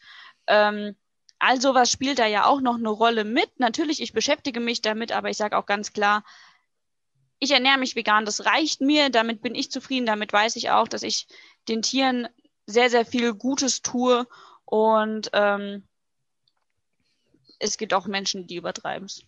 Muss man leider auch sagen. Es gibt, es gibt immer solche und solche Veganer. Also früher wollte ich auch noch jedem den veganen Ernährungsstil aufschwatzen, als ich damals damit angefangen habe. Ähm, dann habe ich immer alle verurteilt und ich hatte mein eigenes Fach im Kühlschrank, wo wirklich nur meine veganen Lebensmittel drin waren und wehe, da lag mal ein normaler Käse oder eine Packung Wurst mit drinne. Das war dann schon immer, da gab es einen Familienkrieg.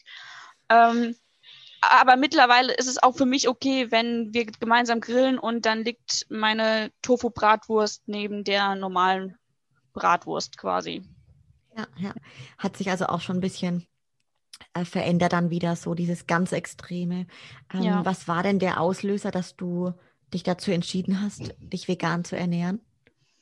Also ich war schon oder bin schon sehr, sehr lange Vegetarierin und ähm, irgendwann habe ich angefangen, keine Laktoseprodukte mehr zu vertragen, Milchprodukte zu vertragen. Ähm, und dann ist es immer schwierig, wenn du ins Restaurant gehst und sagst, also ich vertrage das und das und das und das und das nicht. Bitte machen Sie mir nur das und das. Und dann kriegst du Salat mit Essigöl-Dressing. Ähm, und dann habe ich gedacht, okay, dann probier doch einfach mal vegan aus. War dann damals alles sehr, sehr schwierig vor ähm, ja, mittlerweile acht Jahren weil da gab es es noch nicht. Also da konntest du noch nicht in den Penny gehen und du hattest eine Bahnbreite, ein Sortiment bis zum Umfallen. Ähm, nee, du musstest dafür immer in die überteuerten Reformhäuser fahren. Und ich habe tatsächlich dann gesagt, okay, ich mache das jetzt mal, ich glaube, es waren damals drei Wochen Vegan for Fit Challenge von einem gewissen Piep, Piep, Attila Hildmann.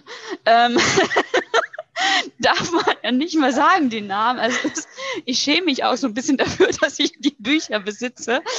Ähm, aber ich meine, es schmeckt, sorry, also jetzt politische Ansichten mal ganz abgestellt. Das Essen von ihm hat halt geschmeckt, weil dann kam halt zwei Esslöffel, Esslöffel, ihr Lieben, Mandelmus morgens zum Frühstück zum Beispiel oder mittags oder so. Und das war, das war dann zwar überteuert, aber es war lecker. Und das habe ich gemacht und das fand ich irgendwie cool. Und dann habe ich einfach weitergemacht und weitergemacht und dann wurdest du experimentierfreudig und dann, ja, war das nicht mehr wegzudenken. Also ich, okay, Mandelmus hatte ich irgendwann mal keine Lust mehr dann drauf. Aber dann, es schmeckt, du wurdest erfinderisch, du hast dich ausprobiert, du hast neue Dinge vor allem auch kennengelernt. Das finde ich immer so toll. Das heißt zwar immer, ja, okay, Ghana können nichts essen außer Gras und Steine. Aber es stimmt nicht. Also du kannst so kreativ kochen damit und so gesund vor allem auch dich ernähren, wenn man sich erstmal richtig damit beschäftigt. Ich glaube, das ist das Allerwichtigste. Ne? Vielleicht auch gerade die, die Umstellung, dass man da schon, dass es nicht leicht ist, bestimmt, wenn man jetzt dann komplett von dem jahrelang, vielleicht sogar gar nicht mal vegetarisch, sondern direkt von dem ich sage ja. jetzt mal Normalo auf vegan. Ja. Hattest du damals bei der Umstellung von vegetarisch auf vegan äh, Schwierigkeiten oder fiel dir das recht leicht?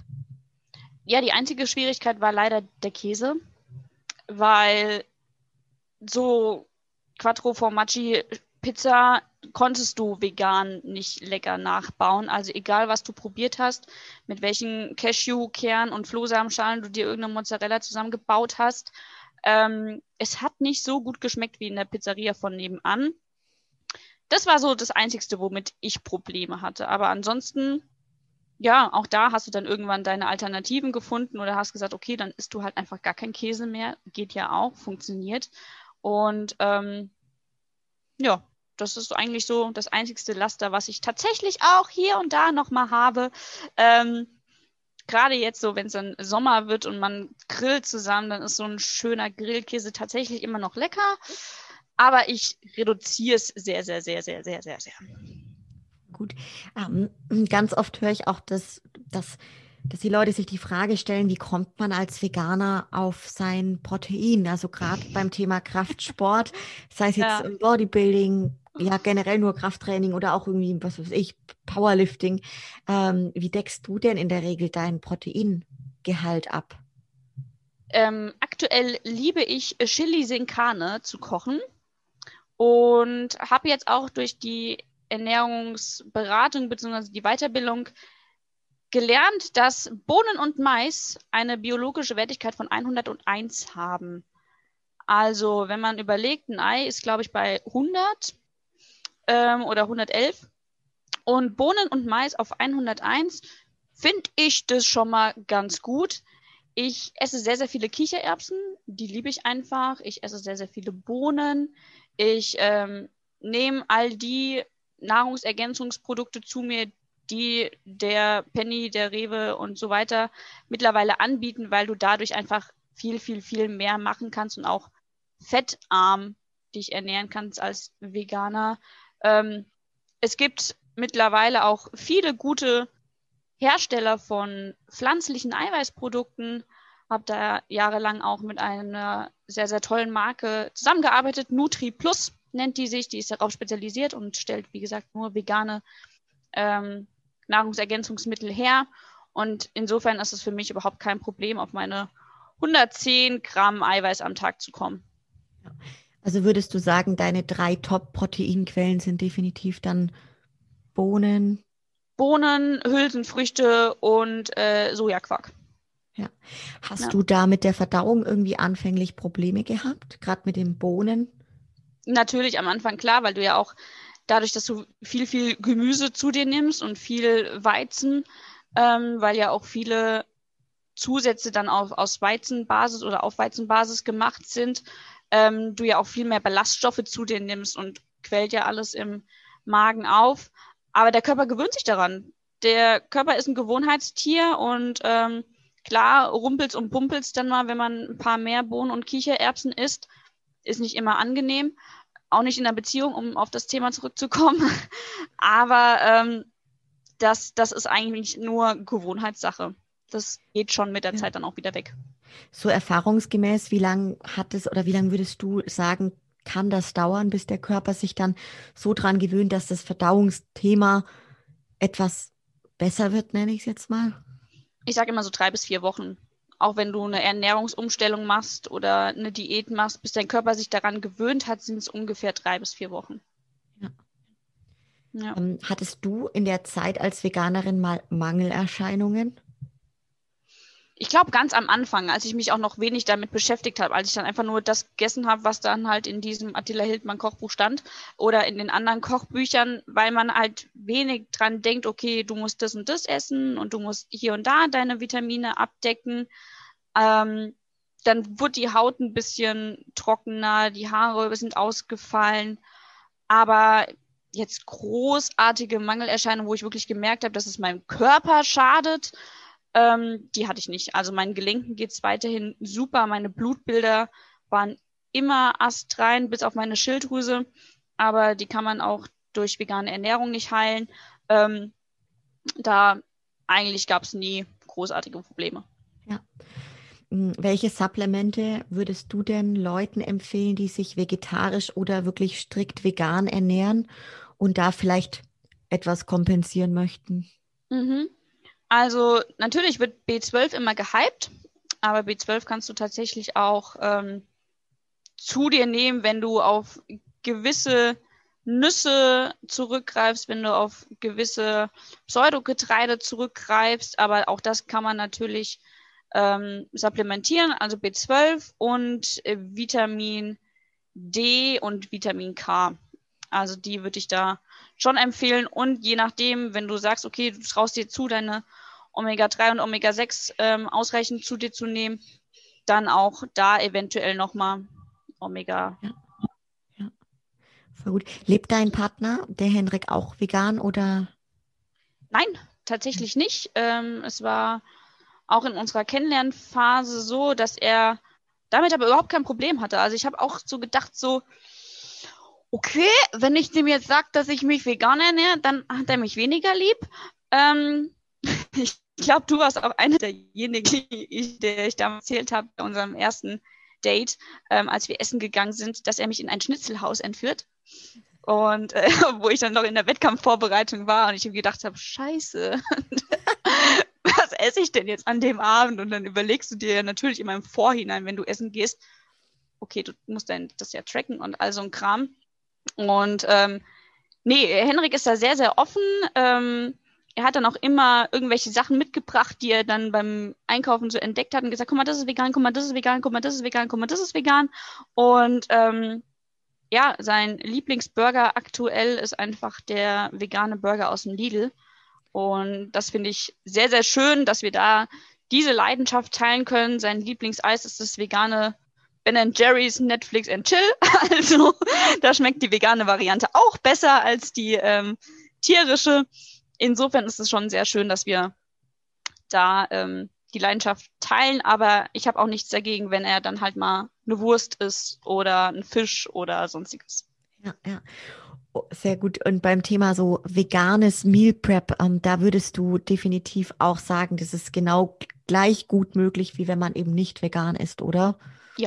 Definitiv, weil du gehst einkaufen und ähm, der eine kauft eben seine Hochquali, also sein hochqualitätsreiches Fleisch, Fisch ein, Deutsch, oder der andere achtet dann halt darauf, dass er auf sein Protein kommt und kauft dann deswegen halt die ähm, Nahrungsergänzungsmittel oder die fertigen ähm, pflanzlichen Varianten ein, die dann halt ein bisschen teurer sind. Also es ist überhaupt gar kein Problem. Man muss sich halt damit zusammensetzen. Also du kannst jetzt nicht sagen, okay, du machst jetzt eine Wettkampfvorbereitung vegan, wenn du sie äh, noch nie vegan gemacht hast und wunderst dich dann, dass dir irgendwas fehlt. Also es ist definitiv machbar. Bei dir in der Story sieht man auch immer, dass du, wenn du jetzt gerade zum Beispiel normal im, in der Arbeit bist, da preppst du dir auch wirklich richtig viel. Also eigentlich ja. dann auch schon für mehrere Tage, glaube ich, ja. oder? Ja, habe ich heute auch gemacht. Also ich stand eine, eine Stunde lang in der Küche und habe eben für nächste Woche, ich glaube, wir sollten dazu sagen, dass wir den Podcast am Samstag gemacht haben. Ja. ähm, das, äh, ich habe einfach, ich habe mein Essen gekocht, ich habe abgewogen, wie viel wiegt der Topf, ich habe abgewogen, was wiegt der Topf, wenn ich das Essen reingemacht habe, dann habe ich das durch die Anzahl an Tupperdosen geteilt, die ich eben hatte, habe meinen Reis gekocht, abgewogen, fertig ist das Ganze. Und äh, morgen wird dann noch das Frühstück vorbereitet für zwei Tage. Und dann kann man das da immer Stückchen für Stückchen machen. Und das empfehle ich auch einfach immer meinen Kunden, plant euer Essen, nehmt euch einmal in der Woche wirklich dafür Zeit zu überlegen, was wollt ihr wann essen, wann habt ihr Zeit vorzukochen, wann müsst ihr frisch kochen und dann geht das viel, viel schneller und man hat das auch eben aus dem Hinterkopf und kann sich dann mit anderen Dingen noch beschäftigen. Und hat dann einfach auch, finde ich, viel mehr Zeit wieder, wenn man es einfach auf einmal so diese Basic-Mahlzeiten oder so genau, ja. Ja, auf einen Schwung vorbereitet. Ja, total. Schön. Dann kommen wir jetzt noch so ein bisschen zum Thema Off-Season. Ich weiß jetzt gar mhm. nicht, ob wir deine aktuelle Situation als Off-Season bezeichnen. Würdest du es als Off-Season bezeichnen? Ja, das ist eine gute Frage. Ich würde es aktuell nicht als Off-Season bezeichnen, weil ich ja tatsächlich weiterhin sehr genau darauf achte, was ich esse, ähm, weil ich auch einfach meinen Körper aktuell so wie er ist mag. Ähm, natürlich hier und da noch eine, eine Stellschraube habe, die ich gerne verbessern möchte. Aber für mich war nach den Wettkämpfen immer so Off-Season so Tracker in die Ecke geschmissen und ähm, gib dir, gönn dir. Und auch nicht mehr viel drauf geachtet, was ich esse, natürlich hier und da, aber dann schon mehr so, ja, komme was wolle. aktuell achte ich wieder vermehrt drauf, aber übertreib's auch nicht. Also ich habe einmal in der Woche, wie Lukas auch, seinen, seinen Cheat Day. Ähm, und da gönne ich mir dann auch, ich nenne es Weiterentwicklungsphase, weil ich ja. natürlich mehr trainiere und dann einfach hier und da auch mehr drauf achte, dass es dann passt, aber auch sage, okay, es muss jetzt nicht Gramm genau, also wenn es eine Karotte zu viel ist am Tag, dann ist es eine Karotte zu viel, dann ist es nicht ganz so tragisch, wie wenn ich eine Wettkampfsaison machen würde. Vom Training her merkst du da große Unterschiede, also dass du wirklich dann auch in der, ich nenne es mal eben Improvement Season, Entwicklungssaison, dass du da wirklich deutlich mehr Kraft hast, deine und dann auch das Training umstellst. Wie ist das bei dir? Ja, also definitiv, definitiv.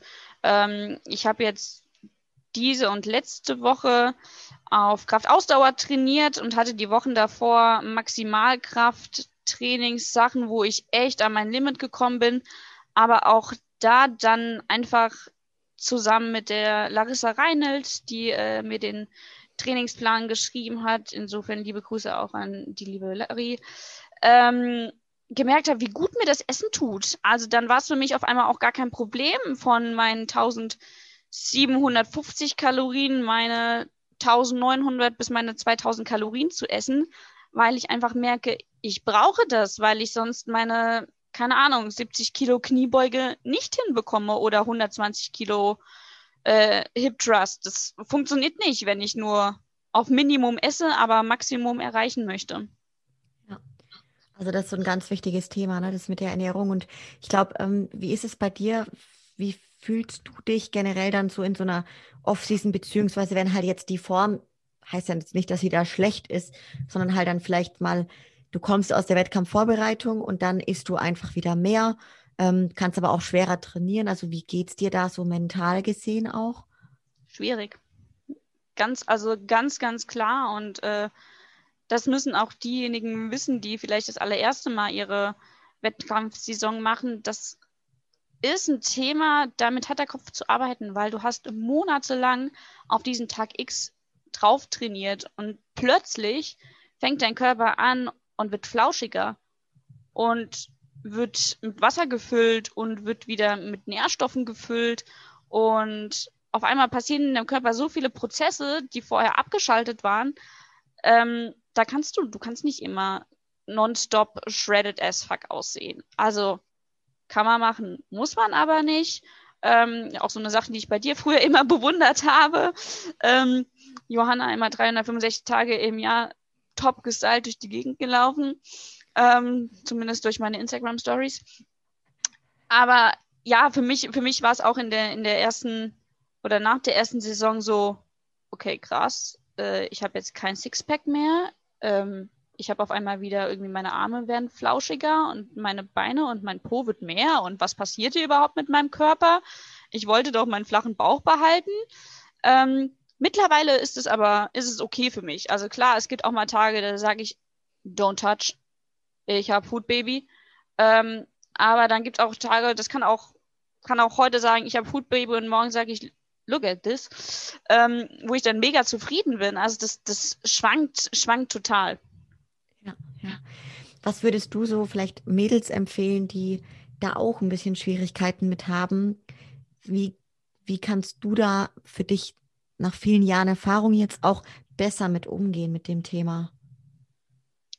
Also es ist eine Entwicklung, die man da einfach mit seinem Körper geht, ähm, sowohl mit seinem Körper als auch mit seinem inneren ähm, Kind, nenne ich es immer, weil man wächst ja gemeinsam und wenn du weißt, okay, du möchtest, du hast das und das Ziel, vielleicht in der nächsten Saison hier und da ein bisschen was mehr an Fleisch draufgepackt zu haben, damit du eben aus deinen Schwachstellen deine Stärken gemacht hast, dann funktioniert das nicht, indem du weiterhin ähm, deine Diät durchziehst, sondern du brauchst dann einfach ein bisschen was mehr und dann siehst du vielleicht auch in der nächsten Saison besser aus. Was mir geholfen hat, ist mich so gut es geht von der Waage zu distanzieren. Also auf die gehe ich vielleicht, puh, ja, einmal im Monat, wenn ich gerade mal einen guten Tag habe. Ansonsten ist es mir auch egal. Ich gucke dann einfach immer, passen meine Hosen, wie sehe ich mich im Spiegel. Wenn das irgendwie zusammenpasst, dann ist es okay.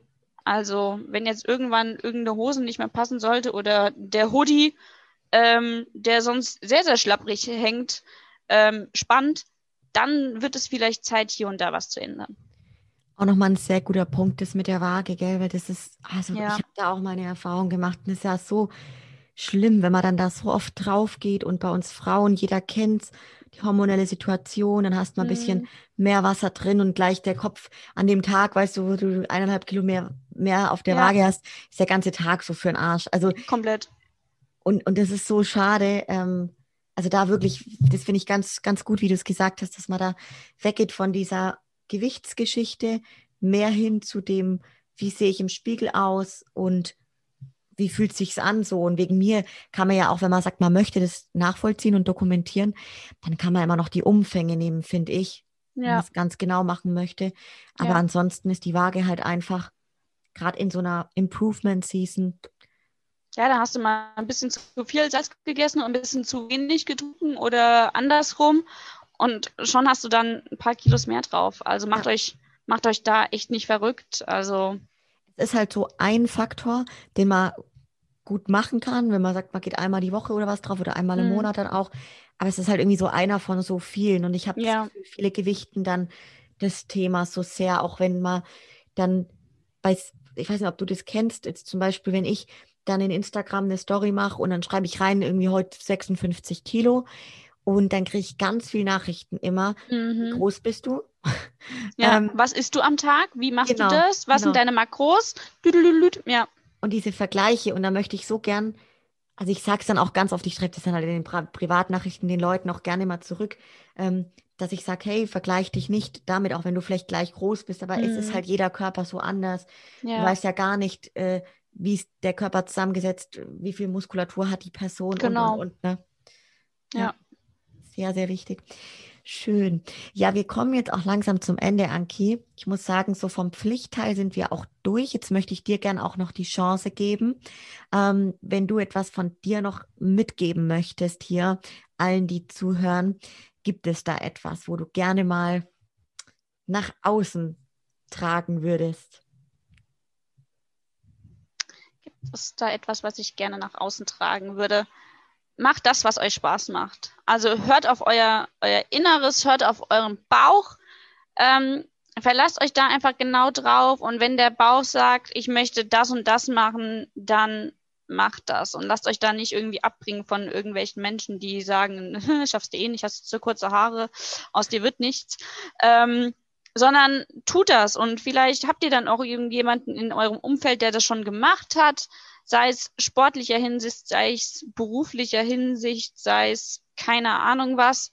Aber holt euch die Unterstützung und scheut auch nicht davor zu fragen, sondern wenn ihr dann jemanden habt, der das schon mal gemacht hat, dann tut euch zusammen und connectet euch und ja, macht das, was, was euch gut tut. Das ist so wichtig, sich wirklich auf sich selbst zu konzentrieren und nicht immer nur nach links und rechts zu schauen und zu denken, ja, aber mag der das dann nicht, wenn ich das jetzt mache, oder ist es okay für den, wenn ich das mache? Sondern nee, mach das und sei glücklich mit dir und ähm, dann kannst du auch viel mehr Glück von anderen erwarten. Also das hat habe ich auch erst kennengelernt. So, ich kann mich auch lieben, wenn ich nicht von anderen geliebt werde. Also ich habe immer gedacht, so ich muss immer alles das tun, damit andere mich mögen und everybody's darling und sowas nee, also du kannst es nicht allen recht machen und ähm, du kannst dich auch viel mehr dann lieben, wenn du dich selbst liebst und dann kannst du auch die Liebe von anderen zulassen.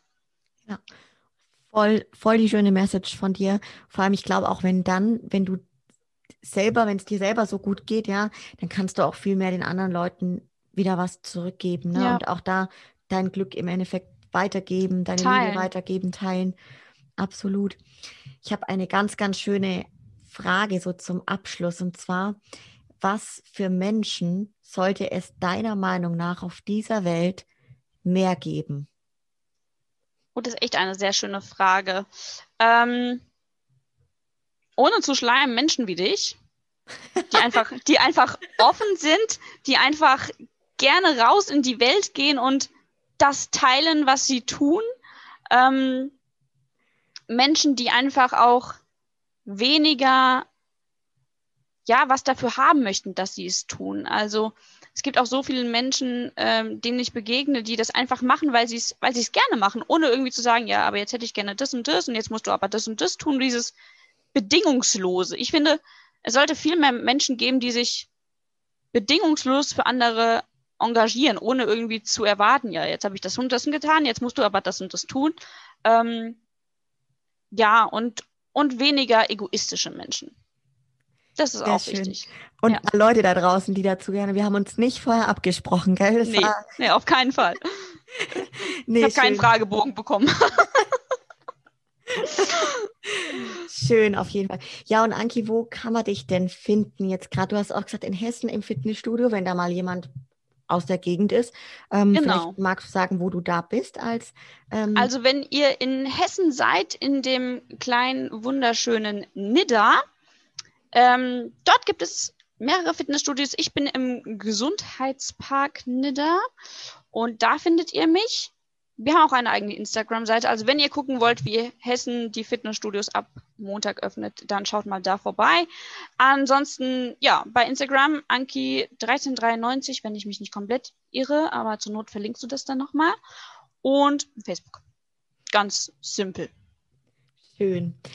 Mega, also mir hat es riesig viel Spaß gemacht und ich möchte mich ganz, ganz arg bei dir bedanken, liebe Anki, für deine Zeit und für auch deine Offenheit, dass du so viel geteilt hast jetzt von deinem Weg und bei all den Themen ganz, ganz spannend, auch weil tatsächlich wir sind ja sehr viel im Kontakt, ähm, ja. kam trotzdem in so einem Gespräch dann doch wieder immer wieder was raus, wo man so noch nie jetzt irgendwie drüber gesprochen hat, fand ich jetzt stimmt, ganz schön. Stimmt. Ja. Sehr, sehr gerne, Johanna. Schön. Ähm, wir bleiben auch noch kurz drin. Unsere Zuhörer und Hörerinnen verabschieden wir mal. Schön, dass ihr mit dabei wart und bis zum nächsten Mal. Bleibt gesund und fit und macht's gut. Ciao. Tschüss.